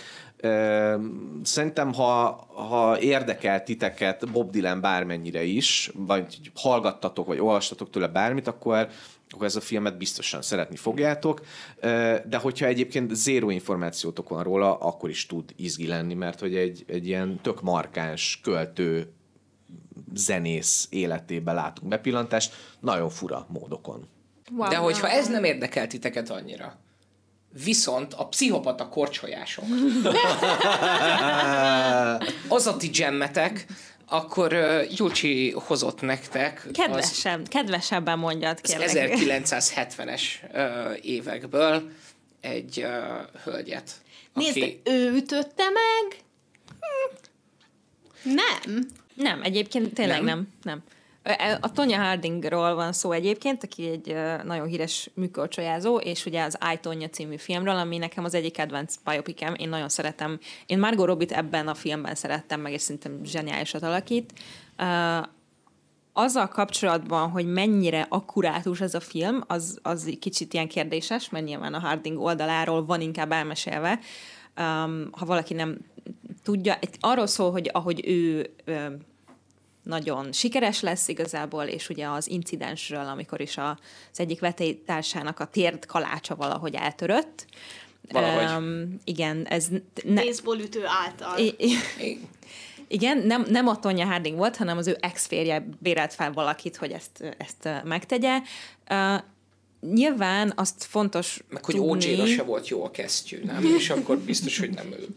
De hát nem a Tonya Harding ment oda, tehát hogy nem, Nem, nem, nem, ő csinálta. nem. Az, hogy mennyi köze volt hozzá, az már egy más kérdés, de az a zseniális ebben a filmben, hogy szerintem nagyon, nem csak szerintem, mindenki azt mondja, így kell mondani, ugye, hogy A, a legjobbaktól tanulsz. És közben nézd bele a szemembe, hát mi? Mind a hárman ezt csináljátok, de leginkább te meg a Viki. Mindenki azt mondja, hogy, hogy nagyon megszerettették ezt a karaktert a, a, az emberrel, ahogy, ahogy nézed a filmet. Nyilván sz- szimpatizálsz vele, meg empat, inkább empatizálsz. Empatizálsz? Mi? Szimpatizálsz. Jó, de hogy, hogy empátiát érzel iránta, amiatt, hogy az anyja is egy elég ö, abuzív Együtt érzel vele, maradjunk ennél. volt, és, és ugye a, a, a férje is, a volt férje is, aki, aki szerepel a filmben. Szerintem ez egy nagyon jó film, nagy részt az alakítások miatt. Margot Robbie mellett ugye Alison Jenny az, aki Oscárt is kapott az alakításáért, és egyébként nyolc nap alatt forgatta le az ő saját részét, amiért megkapta ezt a díjat. Az egész filmet 30 nap alatt forgatták, szóval szerintem ez nagyon durva. És ugye van benne egyfajta ilyen, ilyen mockumentary style, ahogy csinálták a filmet, ami, amitől még még uh, olyan közelébb lesz, igen. igen, meg úgy érzed, hogy na, akkor ez most így, így tényleg, tényleg valami. Uh, és az mi még érdekes, hogy ez Margot Robbie-nak a harmadik filmje, ahol megtöri a negyedik falat, ezt így mondjam magyarul is? Uh-huh. Uh, és így kiszól a, a közönségnek. Szóval én nagyon szeretem ezt a filmet. Ez 2017-es, hogyha még nem láttátok, akkor, akkor szerintem tökre érdemes megnézni.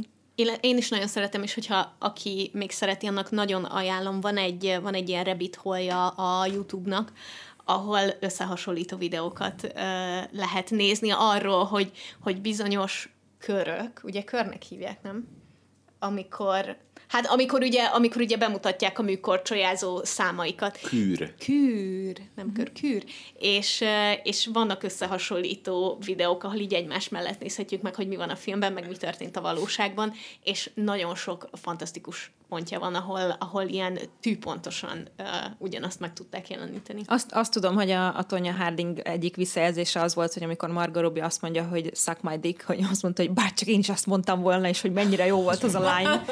Um, egyébként nagyon brutális, hogy mennyire jól megtanult korcsolyázni a szerepér Margot Robbie, de nyilván a Triple x azt nem tudta megcsinálni, amit nagyon kevés uh, női műkorcsolyázó tudott megcsinálni, Hardingot azt hiszem hatan összesen, vagy nem tudom, de hogy uh, ettől függetlenül brutál jól, jól nem tudom, nekem Margot Robbie viszi el az egészet, de egy nagyon, nagyon érdekes film. Valami Egyrészt ugye Oscarra is jelölték azért Igen. a Margot Robbie-t, másrészt meg e, ez, amit mondasz, hogy mennyire jól levették, az, az technikailag is kivitelezve nagyon jó van. Én olyan videókat néztem erről, hogy, hogy hogyan csinálták meg ezeket a kűröket mókep ruhában, és utána került rá a, a, a triple axelt csináló, műkorcsolyázó feje helyére a Margot Robbie, Szóval, hogy ez így VFX utómunkában is egészen zseniálisan van megcsinálva.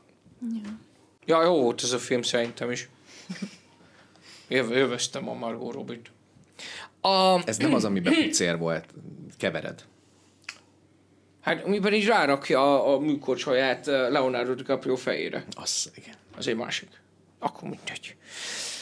Egyetlen egy évet ugrunk, és uh, akár két filmet is lehet itt említeni, bár az egyik talán egy kicsivel korábban játszódik, de ami egy nagyon ö, fontos számomra is, de egyébként Viki hozta, az a Bohemian Rhapsody, a Queen. És ez annyira jól csatlakozik idehez, mert szintén egy olyan film, amiben annyira jól tudtak rekreálni egy, egy igazi történést, amiről videófelvétel is van, hogy nyilván a, nyilván a Live Aid koncertről beszélek, ami ugye hát kvázi így a zárása ennek a filmnek. Nekem fájdalmas, hogy, hogy az pont olyan pont, ahol, ahol nagyon sokat ferdítettek a tényeken, tehát hogy amúgy a Queen az nem oszlott fel, és amúgy Freddie Mercury csak évekkel később tudta meg, hogy édzes, és aztán még néhány évvel később mondta el ezt a ezt a zenésztársainak. Nagyon sok pontatlanság van benne, de őszintén szóval amekkora érzelmi katarzis van ott abban a jelenet sorban, egy kicsit meg tudom neki meg bocsátani. lehet bocsájtani, igen. És ott ugye, ugye ott a teljes uh, számot előadják, amiről a teljes videófelvétel van a neten, és ez szintén egy olyan dolog, ahol így ahol van egy csomó ilyen összehasonlítás, és hogy olyan tűpontosan rekreálták az egészet, hogy, hogy már ez eleve akkora teljesítmény, és hát nyilván ez a film is négy oszkárt kapott, és Rami Malek, tehát hogy én... Szerintem Rami Malek. Rami Malek, annyira hogy mit megy ebben a filmben, hatalmas. az valami elképesztő. Hatalmas. És csak egy kulissza ehhez a jelenethez, és ez szerintem bődületesen kurva nehéz, hogy ez volt az első, amit felvettek ebből a filmből. Tehát, hogy nem volt ja. izé, Komolyan. nem volt semmi petting, semmi előjáték, nem. hanem dír bele a legnehezebbe. Akkor, Rami, megyünk és megcsináljuk a live édet. És ezt, ezt vették föl napokig, és ez volt a legelső, amit, amit elkészítettek belőle, és akkor utána meg már kvázi majdnem lineárisan haladtak a, a felvételekkel, de hát érted, rögtön a, az első munkanapodom már izé tolnod kell a, a, a Freddie Mercury-t. Jó, nyilván baromi sokat segített az, hogy egyébként ez, ez a felvétel tényleg egy az egyben megvan, és ott így nagyon gyertek is rá, hogy az így jól ugyanolyan legyen, de hát ez akkor is feladat. Ez elképesztő.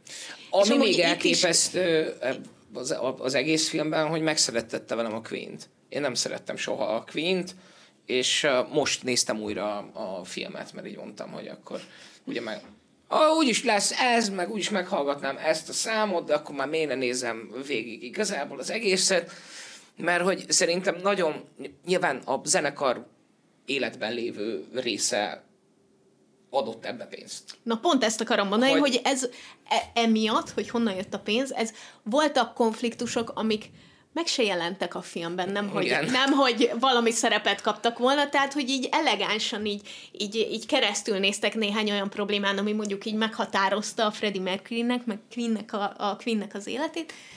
Hát péld- például a legeklatásabb, ami elképesztően szembeötlő, hogy hát hogy, hogy nem, pont csak a Freddie Mercury dekadens élete jelenik meg. De hát a többi Queen De hát szereplők elmondtál- csak vizet isznak. De hát meg a elmond- család A csa- fontos család, nekik. apa, haza kell menni kilenc Igen, órakor. ne haragudj, Freddy, én De hát hát szívesen hogy így- szívnám a kokót itt a meleg barátai seggéből, de nekem haza kell mennem, mert fektetnem kell a kis polt, igen, szóval. Ah. Igen, de közben meg uh, én, hogy teljesen őszinte legyek, sokkal szívesebben néztem ezt a felemelő, szép, borzasztóan kerek dolgot, mint hogy megtudjam az igazságot. Tehát, hogy Egyéb, a- Egyébként nekem, nekem szörnyű hiányérzetem van ezzel a filmmel kapcsolatban. Ha egy kicsivel több research tettek volna bele, akkor így megtalálhatták volna az írók azt, hogy egy olyan kicsi szocialista blokkban lévő országnak milyen nagyot jelentett az, hogy ez a csávó idejött és elénekelte a tavaszi szélvizet áll. Így van. Hát tiszta tear jerking az egész. És ez nincs benne. Én ezt, én ezt nagyon, nagyon-nagyon sajnálom egyébként. Szerintem is. Az egy kurva megható dolog. És egyébként ezt lehet úgy cicomázni egy amerikai filmben, hogy az úgy valami. Nem csak nekünk itt így a Kárpátok innen oldalán Hát igen, de most szittyáknak. az utóbbi időben már ö, nem ajánló levél belerakni ezt az országot. A... Csak így- fast, csak így te vagy a csinálni. Blade Runner. Nem? Így csinálni. Itt, itt csinálni olcsóért az jó, de belerakni már nem. De az hogy nem. lehet benne, csak, csak hívjuk, Párizs. hívjuk Prágának, meg, meg Vagy legyen Párizs. Moszkvának. Igen. Igen. Ja, És itt egyébként- még muszáj, bocsánat, megemlíteni az Elvis-t. Ahol Ö, nagyon hasonló az, az a dolog azzal kapcsolatban, hogy Austin Butler alakítása is zseniális. Zseniális, Jó volt. viszont ö, Azóta is benne ragadt ebben a szerepben. Már nem tud nem Elvis lenni az Austin Butler. Hát de most, ha lehetsz elvisz, akkor akarsz más lenni, Ja. őszintén. Batman. Jó, Ezt igen. szokták mondani, hogy Oh, úristen, és látom magunkat, hogy tíz év múlva ülünk, és jön a, jön a bejelentés, hogy Amúgy lehetne, szerintem hogy jó ő lenne fogja a következő Ja, Batman-t játszani. teljesen Abszolút, simán. Sima ügy. De én Jobb lenne, az mint a. Elvisből megmondom őszintén, hogy nem, nem az Elvis rész maradt meg, hogy mennyire geci jól volt vágva az a film, te úristen. Meg Tom Hanks. Tom Hanks szerintem csak arra, tehát hogy valami mást forgatott, arra járt, és így mondták neki, hogy figyelj, itt ez a Michelin jelmez. ott ő a sztoria amúgy. Kicsit olyan, mint hogy a Mozart filmben is Salieri sztorián Arról keresztül pont nem beszéltünk, meg. Viki. Ez, ezért az Elvis is kicsit olyan, hogy a franc se tudja a nevét Tom Hanks karakterének, hogy az ő szemén keresztül De róla szól. meg rohadt Elvis. fontos Szóval. zenei producer, meg Mi a róla szól, de tök Mi a mindegy. neve? Honnan tudjuk? Egyébként, a, amit, amit mondtál, Dávid, hogy, hogy múltkor megnézted, hogy fönn van az HBO Max-en, a, nem csak Taylor Swift CD van most már az autóban, hanem van Queen CD is. És, és a múltkor azt hallgattam amúgy, és így kedvet kaptam, hogy bajak én ezt a Live Aid részt, ezt lehet, hogy megnézném még egyszer. Úgyhogy direkt csak azért oda tekertem, és azt újra néztem. Az azért így tökre adja, és így ment ilyen kis háttérben, faja volt. Na, megtaláltad, hogy hívták a csávót? Colonel Tom Hanks. Hanks. Hanks. De azért, mert csak így hivatkoztak rá. Igen, hogy a, hogy, a, hogy a Colonel, de majd mindjárt leírja a, a chat, nem tudom. Colonel Sanders. Legyen, ez. Parker lehet? Ugye, hogy nekem se fér ki? Tom Parker. Colonel Tom Parker. Ugorjunk egy pár évet a, az időben, szintén Amerikában vagyunk, amikor is egy, az első fekete amerikai rendőrtiszt megjelenik a színen. És nem csak, hogy az első fekete bőrű rendőrtiszt, hanem egy istentelen zseni, aki a karrierje során effektív beépül a Ku Klux Klánba. Meg van-e havarja, aki az Adam Driver? Meg, igen, nem feltétlenül Adam Driver volt, nem feltétlenül Adam Driver volt az, de Ron Starworth egy effektív létező, létező ember, aki hosszú-hosszú évekkel később írta meg ezt a történetet önéletrajzi ihletésű filmje, vagy könyvében. Tehát, hogy ki van írva az elején a filmnek, hogy inspired by true events, de hogy én úgy gondoltam, hogy ez, tudod, ez, a, ez az alap amerikai, hogy igen, igen, tehát, hogy létezik ez a város, ahol játszódik. De ez az ember szembenézve mindennel effektív beépül a Ku Klux Klánba, ahol ő telefonon tartja a kapcsolatot a klánnal, és intézi a, a, a, a nyomozást, és az egyik a rendőrtársa, aki egyébként szintén egy, egy ilyen undercover drog ember volt, az életben, a filmben Driver, ők, ő ki, pedig ki mondjuk a nevét, a, igen, igen, a, hogy, hogy ez a Black Clansman. Ez a Black Clansman. A Black Clansman, ami ami számomra hihetetlen, hogy valóban egy uh, igaz történet, tehát hogy... Uh, Hiszen az egész olyan, a, mint hogyha egy hülye mém lenne. A, ez olyan, mint a, a Ludas Matyiból érted? Spike Lee kitalálta, kitalálta volna, és ez egy anekdota is egyébként, hogy Spike Lee, amikor először hallott, akkor mondta, hogy ez, ez biztos, hogy nem történt meg. És még a, utána olvastam most, hogy még a leg elképzelhetetlenebb részei is igazak ennek a filmnek, amikor David Duke, aki ugye a, a KKK-nek a, a Grand Wizardje, meg, meg mit tudom én, legfelsőbb embere volt, amikor ő ellátogatott a Colorado Springsbe, ahol, ahol ugye ő dolgozott, akkor őt nevezték ki uh, estőrének, mert hogy David Duke kapott egy-két halálos fenyegetést, és egy KKK meetingen kellett ott a, a beavatásán kellett ott vigyázni a David Duke, és mondta, hogy a, az eredeti a Ron, hogy ő ezt nem, hogy, hogy senki nem fogja ezt elhinni neki, úgyhogy elvitt egy Polaroid kamerát, odaadta a beépített embernek, a Ron uh, Starworthnek, akiről azt hitték, hogy az, odaadta neki a kamerát, és beállt David Duke és egy másik klántak közé, akkor csináljanak egy képet, és így elkezdett visszaszámolni, és ahogy nullához ért, megölelte David Duke-ot, meg a másikat, és így készült, készült róluk egy kép. És ennek a, az embernek van egy KKK membership kártya, amit maga David Duke írt alá. És hogy ez mindig az egész egyszerűen hihetetlen. És a film az, a film az meg, az meg tényleg, tényleg parádés. Igen, mert érted, hogyha csak ez a film így lenne, és ezt így látnám. Már akkor is. Ak- azt mondom, hogy na jó, srácok, ez túl sok. Tehát, Igen. hogy ezt egyszerűen nem hiszem el. Ez, ez, ez, ez nem létezik. És elképesztő, hogy ez tényleg így megtörtént, hogy egy fekete csávó beépült közéjük, a Ku Klux Klánba. A Ku Klux Klánba, érted? Ezért van az, hogy a filmnek az elején írják ki azt, hogy inspired by, nem a végén, nem a... mert ugye sokszor meg az a jó csattanó, hogyha nem tudod, és aztán megnézed, és kírják a végén, és hogy micsoda, de ezt valószínűleg félbehagytad hogy mi, mi van? Mi, nem, Jó, semmi értelme nincsen. Ez a Black Clansman gyerekek, hogyha nincs programotok ma estére, akkor fenn van a Maxon, mindenképp megéri. Ugorjunk még egy eh, pár évet, és most már a 90-es években vagyunk, mindannyian élünk. Yeah! Yay! 1993-ban egy Erin Bronkovics nevű nő csinált valamit. Mit csinált ő? Igen. Ki az? Erin Brockovich, ez a címe a filmnek is egyébként, a nőnek a neve, akit Julia Roberts alakít, és egyébként megkapta ezért a szerepért az első és egyetlen Oscar díjat. Ezt, erről a filmről azt fontos tudni az elején, hogy maga Erin Brokovich azt nyilatkozta, hogy 98%-ban ez így ez így van, ahogy, wow. ahogy volt a filmben, a ruháktól elkezdve odáig, hogy hogy beszél, és milyen mocskos szájú, és minden. Uh, szerintem ez egy olyan film, amit általában ismernek emberek, de hogyha mégsem, akkor az arról szól, hogy Erin Brockovich egy uh, három gyerekes, egyedülálló um, anya, aki nem egy ügyvéd, mégis végigvisz egy olyan class action, hívják ezt magyarul, egy olyan, olyan ügyet, ahol egy áram szolgáltató uh-huh. cég, nem Szennyezi tudom mi, a...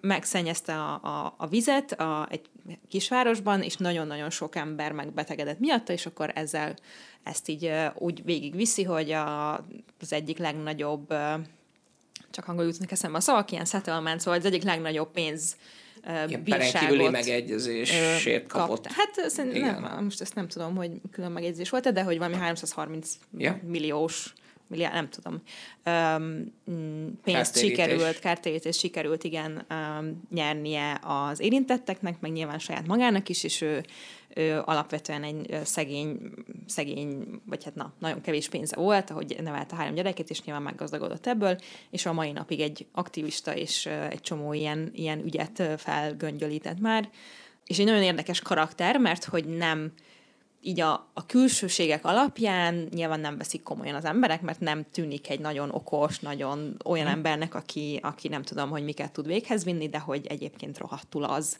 és ezért ez egy nagyon érdekes film, meg ő egy nagyon érdekes karakter, és nagyon ilyen felemelő, és ilyen tök jó, tök jó végignézni az egészet igazából. És ha már erős nőknél tartunk, akkor nem kell sokat ugrani, csak egy-két évet, hogy megérkezzünk a Wildig. Ó, oh, igen. Um, az a Reese Igen, igen. Hmm.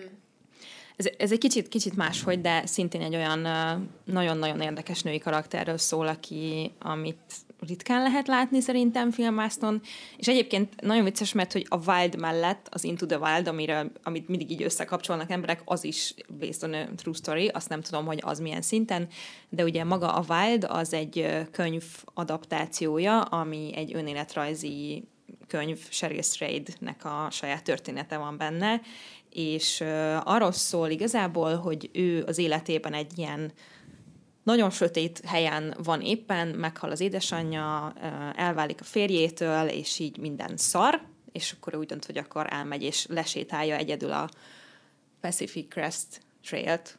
Mindig rosszul mondom, de azt hiszem, hogy így mondják. Az amerikaiak kaminója. Igen, és uh, igazából a nyilván a, amellett, hogy nem ugyanaz, mint az Into the Wild, mert ott az van, hogy a csávó elmegy, és akkor viszlát, ő meg inkább végigmegy ezen, a, ezen az úton, és, és ettől tud egy kicsit így elengedni, újra kezdeni, nem tudom, megtalálja saját magát, stb. Nagyon jó kis uh, történet, és uh, nyilván itt maga a könyv, meg a film között elég sok különbség van, és ennek az egyik legnagyobb uh, oka az, hogy a könyv az nagyjából így a nőnek a gondolatairól szól végig, és ezt egy kicsit nehéz a filmvásznon, tehát hogy lehetne egy féle filmben az, hogy ül egy nő. nem tudom, hogy hogy, nem tudom, hogy hogy lett ez. Azt lehetne egyébként, hogy egy bagoly nézi az ágra, és követi végig a, a sétát, és közben nem is tudom, valaki üzbégül narrál. Tudjátok mit, hogy le- lehetnél te a cipőfűző. És akkor ja. látod, amikor esik, meg amikor süt a nap, látod, ahogy csöpög az izzadság. Ahogy ráesik a könnye. Igen, igen. Van erre egy nagyon egyszerű filmnyelvi eszköz, narrálod az eseményeket, és akkor el tudod mondani az, az érzéseket. eszköz, bén, a szar, inkább legyen Igen. hat különböző színész, aki eljátsza a különböző... Na mindegy. Uh, szóval... szóval ez... is nehéz, mert ugye ilyenkor a sztoriba bele kell írnia gyakorlatilag társakat, akikkel találkozik az úton, és rajtuk keresztül kell a, a, a belső narratíváját így kivetíteni. Szóval miközben Igen, meg... meg maga az arándokút az meg egy, az meg egy nagyon magányos tevékenység. Ja, ja. De hogy tényleg elég, elég sok minden van benne. Nagyon sok visszaemlékezés van ugye magában a könyvben is, és itt is volt néhány módosítás, de szerintem nem ez a lényeg. Szóval érdekes ezt megvizsgálni, de megint más ez, hogyha valakinek az önéletrajzi könyve alapján csinálnak egy filmet, azt nyilván már én azt gondolnám, hogy a könyvben is lehet, hogy nem minden betűpont úgy van, ahogy van, szóval Szóval ez így teljesen oké. Okay. Nem, nem a... olyan elvárás ez, mint az, hogy történelmileg akkurátus legyen valami. Mint a Braveheart. De azt mondd meg, hogy ennek a szegény nőnek, amikor beszorult a keze a sziklába, akkor lerágta? Vagy... úristen az... Nem, viszont Aaron Ralston levágta a karját. Te, te ezt a filmet hoztad? Én ezt a filmet hoztam. 127 óra? 127 óra. Én úgy szeretem ezt a filmet, és, Komolyan? és, és ha fizetnének, se nézném újra. Amikor lenyiszálja a kezét, az annyira durva filmélmény volt nekem, hogy rendesen rosszul volt. Lenyiszálja a kezét végül? Persze. Én nem, én nem láttam uh, Ez ezt. a sztori benne. Nekem, én, nem, én csak Hát nem, azt nem tudom, hogy James, a sztori hogy igazából, James de... Franco beszorul egy kö- sziklába szegénykém. Am- amúgy meglepően sok a nyiszálás. Néz- nézted a filmet? Néztem a filmet, a nyiszálás nem néztem, mert tudtam, hogy mi lesz, és tudtam, hogy nem akarok erre a nyiszálásra emlékezni a filmből, ami egyébként jó volt. Mert hogy, mert hogy ez nem így működik, hogy jaj, akkor én levágom a csuklómot, és kész. Hanem, hogy ő egy napig dolgozott ezen, mert hogy ez nem olyan könnyű, hogy te magaddal valamiért csinálj. Hát nem. Ö, Főleg a megfelelő szerszám nélkül. Így van, így van. A fűrész ezt a nyitó jelenetben összerakja. Mit szórakoztak ezen másfél órát? Én azért hoztam ezt a filmet, mert mint most már látszik, minden, minden filmben próbáltam valami olyat keresni, ami egy picit eltér a, a, az átlagos biopikektől. Jól van, köszönjük Ezt szépen, hogy... szívesen.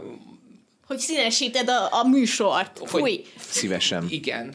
Adjak enni a lovadnak, ez nem, hogy nem, annyira, lesz. ez nem, nem annyira, a, a kis ujjam még nem áll egészen izé, egyenesen. Bocsánat, ez egy oszkáros film volt, úgyhogy tedd el a kis ujjaidat szerintem. Ja, itt, figyelj, itt, de nem- itt de nincs nem- kis új, mert levágta a csuklójával egy.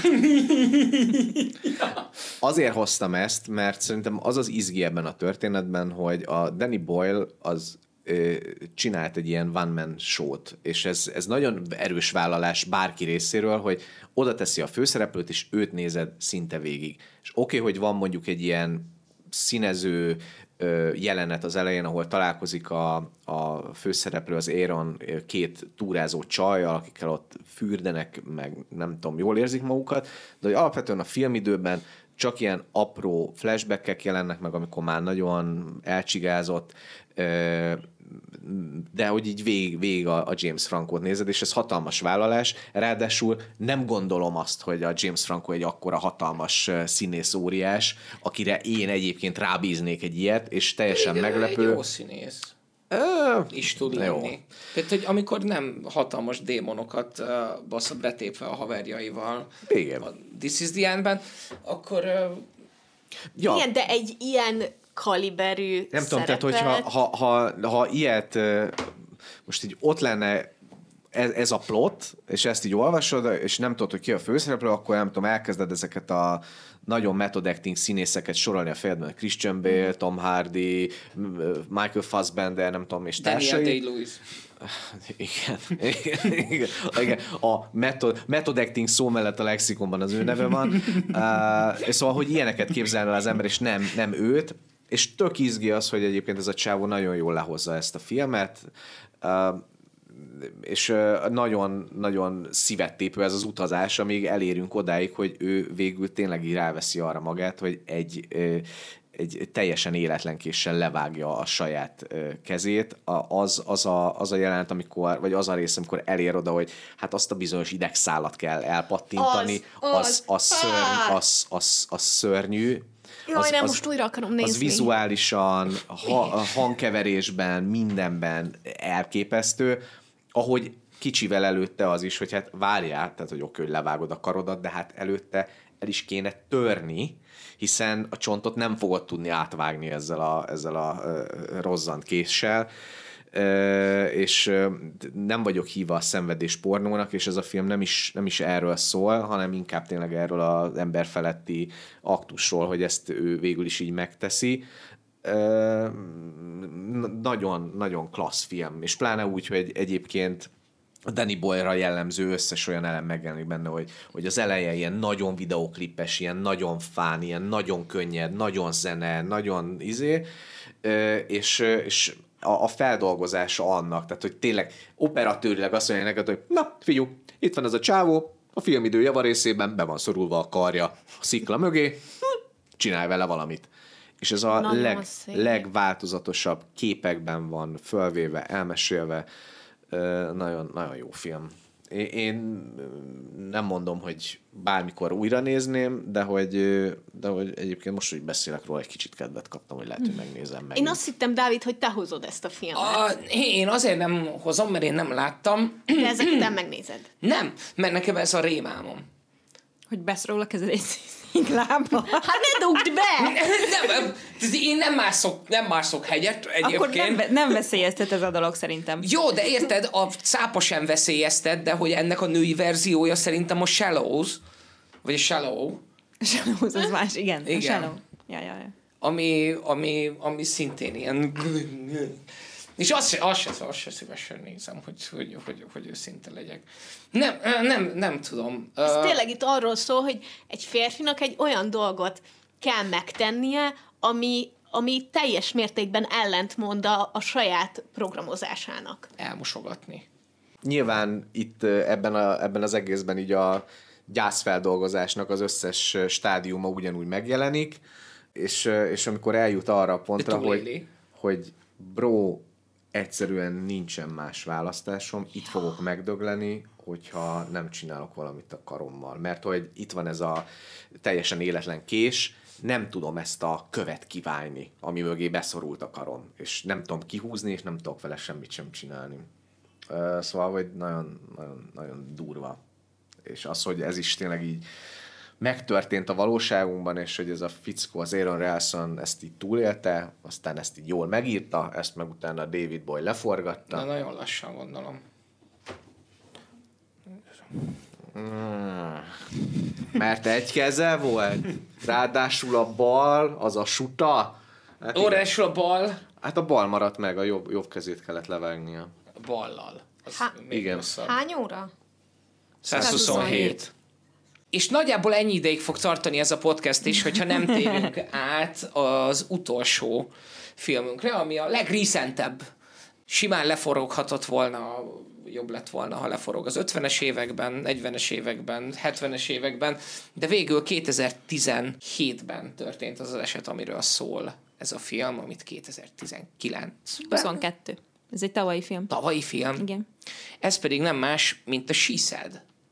She Said, ez a cím ennek a filmnek, igen, ami arról szól, egy New York Times riporter párosról, akiket Jodie Cantornak és Megan Toy-nak hívnak. Nagyon sokszor elmondta a nevét a filmben, és mégsem vagyok benne biztos, hogy kell kimondani. Az a lényeg, hogy egy, ez a két nő egy Pulitzer-díjas cikket írt, és egy hatalmas mozgalmat indított el azzal, hogy Harvey Weinstein nyomozták, egy nyomozó, hogy, hogy hívják ezt ilyen nyomozó?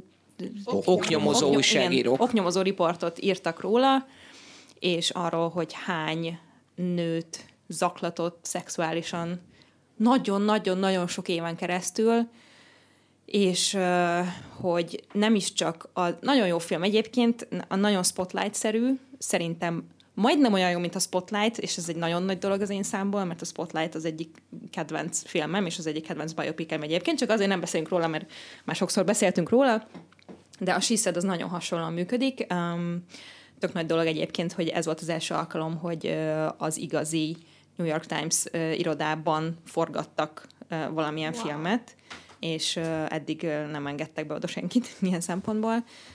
Hát egy kicsit nehéz róla beszélni egyébként, mert tegnap néztem, vagy tegnap előtt fejeztem be. Tegnap Um, volt az.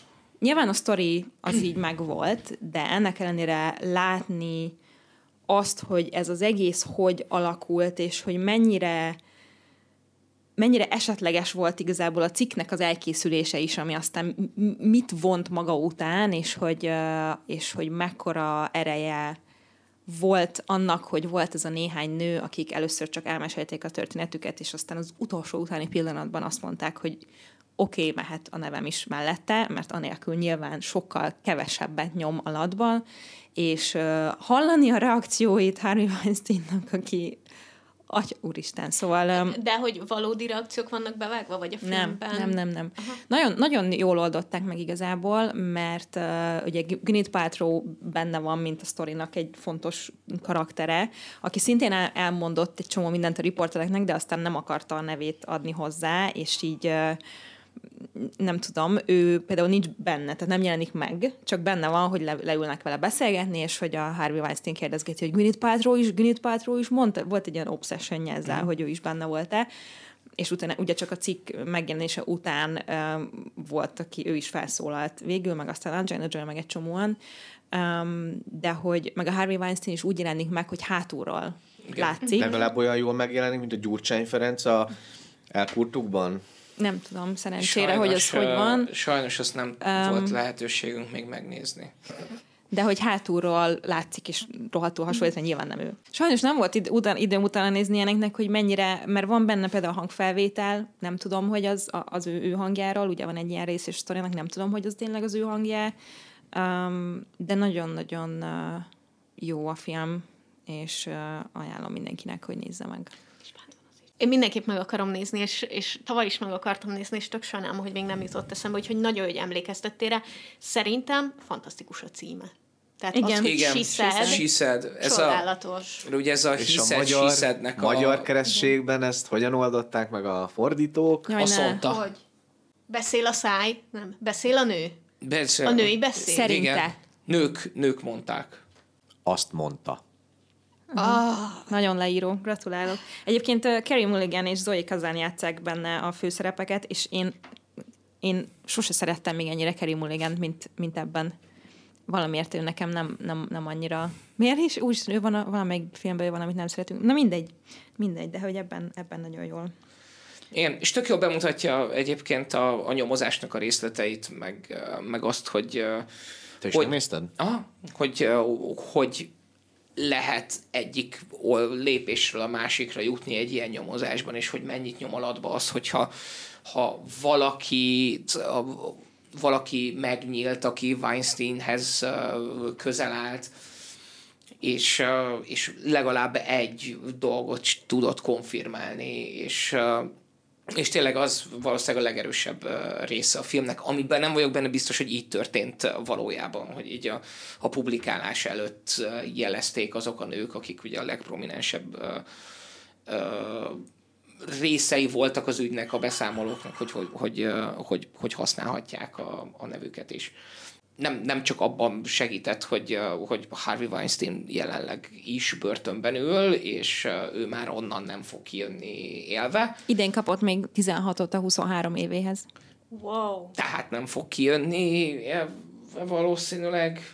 Nyilván a, nincsen benne a filmben, de tudjátok, ezek a filmvégi üzenetekben, vagy ilyen kis kiírásokban elmondják, hogy mi az, amit ez elindított. Tehát, hogy a, hogy a hogy a MeToo mozgalmat hogyan indította el, hogyan jött elő sok megszámolhatatlan mennyiségű nő a saját történetével, és hogy, és hogy milyen változások álltak be emiatt, az egész miatt a, nem csak Hollywoodban, hanem, hanem, hanem így a munkaerőpiacon általában az, az egy, meg igen, törvénykezésben, meg egy csomó mindenben. Az egyébként nagyon fontos, hogy Ashley Judd, ugye az a híresebb színésznő, aki, aki szintén vállalta a nevét, ő nyilván magát játszotta a filmben, mm. és neki sok szerepe oh, volt. Wow. Úgyhogy az elég cool.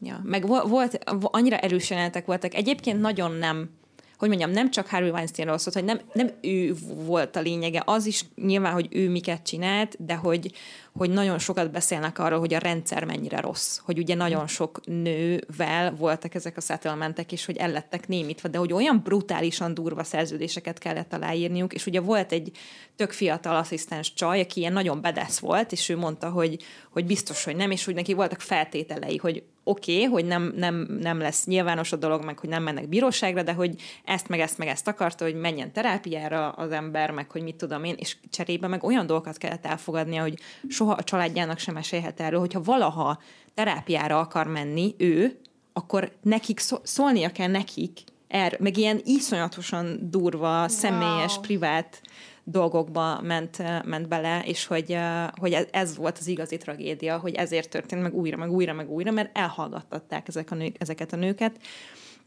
És uh, van még egy jelenet a vége felé, amikor már így ugye a, a, megvan a cikk, és szólnak ugye a, ez a procedúra, hogy szólni kell az embernek, akiről szól, hogy tudjon nyilatkozni, hogy akkor mit mond, Comment. mit szól, izé, jogi dolgok, és akkor nyilván egészen nevetséges az, hogy ott miket mondanak, hogy semmi, hogy nem hajlandó adni egy, egy idézetet magától, hanem csak így ismételgeti a, a, a hülyeségeit, és akkor van egy rész, hogy akkor ők bejönnek, hogy, hogy most ez annyira, hogy akkor ők oda jönnek, és akkor ott van az a jelenet, ahol ülnek a kis üvegfalú, nem tudom, meeting szobában, és a, a, az egyik riporternő van csak ott, és így ül, és így néz így a semmibe, és csak így messziről látod, és így hallod, hogy így miket mondanak, hogy ezek ah. a nők csak, nem tudom, hírnevet akarnak, csak így hallod ah. ezeket a klasszik mondatokat. És még egy olyan jelenet is van, ahol egy nem emlékszem, hogy ki volt az a szereplő, egy viszonylag értelmes beszélgetés zajlik az egyik riporter meg a csávó között, és így látszik, hogy van valami,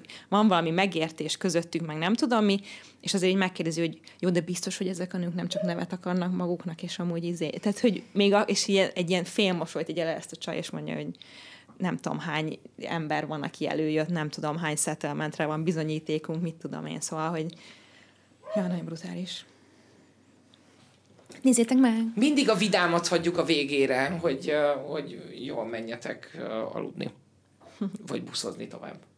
Megnézhetitek levezetésnek a Kuklux klános. Az is nagyon vidám. Black Clansman. Na, a Black Clansman, a Black Clansman nagyon, nagyon, nagyon Menjetek, azt nézzétek meg, egy szendvicset egyetek mellé, csatlakozzatok a Facebook csoporthoz, amit Skip Intro néven megtaláltok a Facebookon, Fú, szendvicsel elrontottad, azt se tudom, hogy mit mondasz már.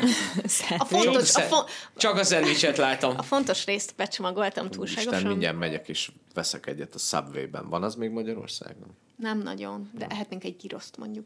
Köszönjük Én szépen, hogy itt voltatok, és uh, jövő héten találkozunk egy új epizódban. Sziasztok! Sziasztok! Hello!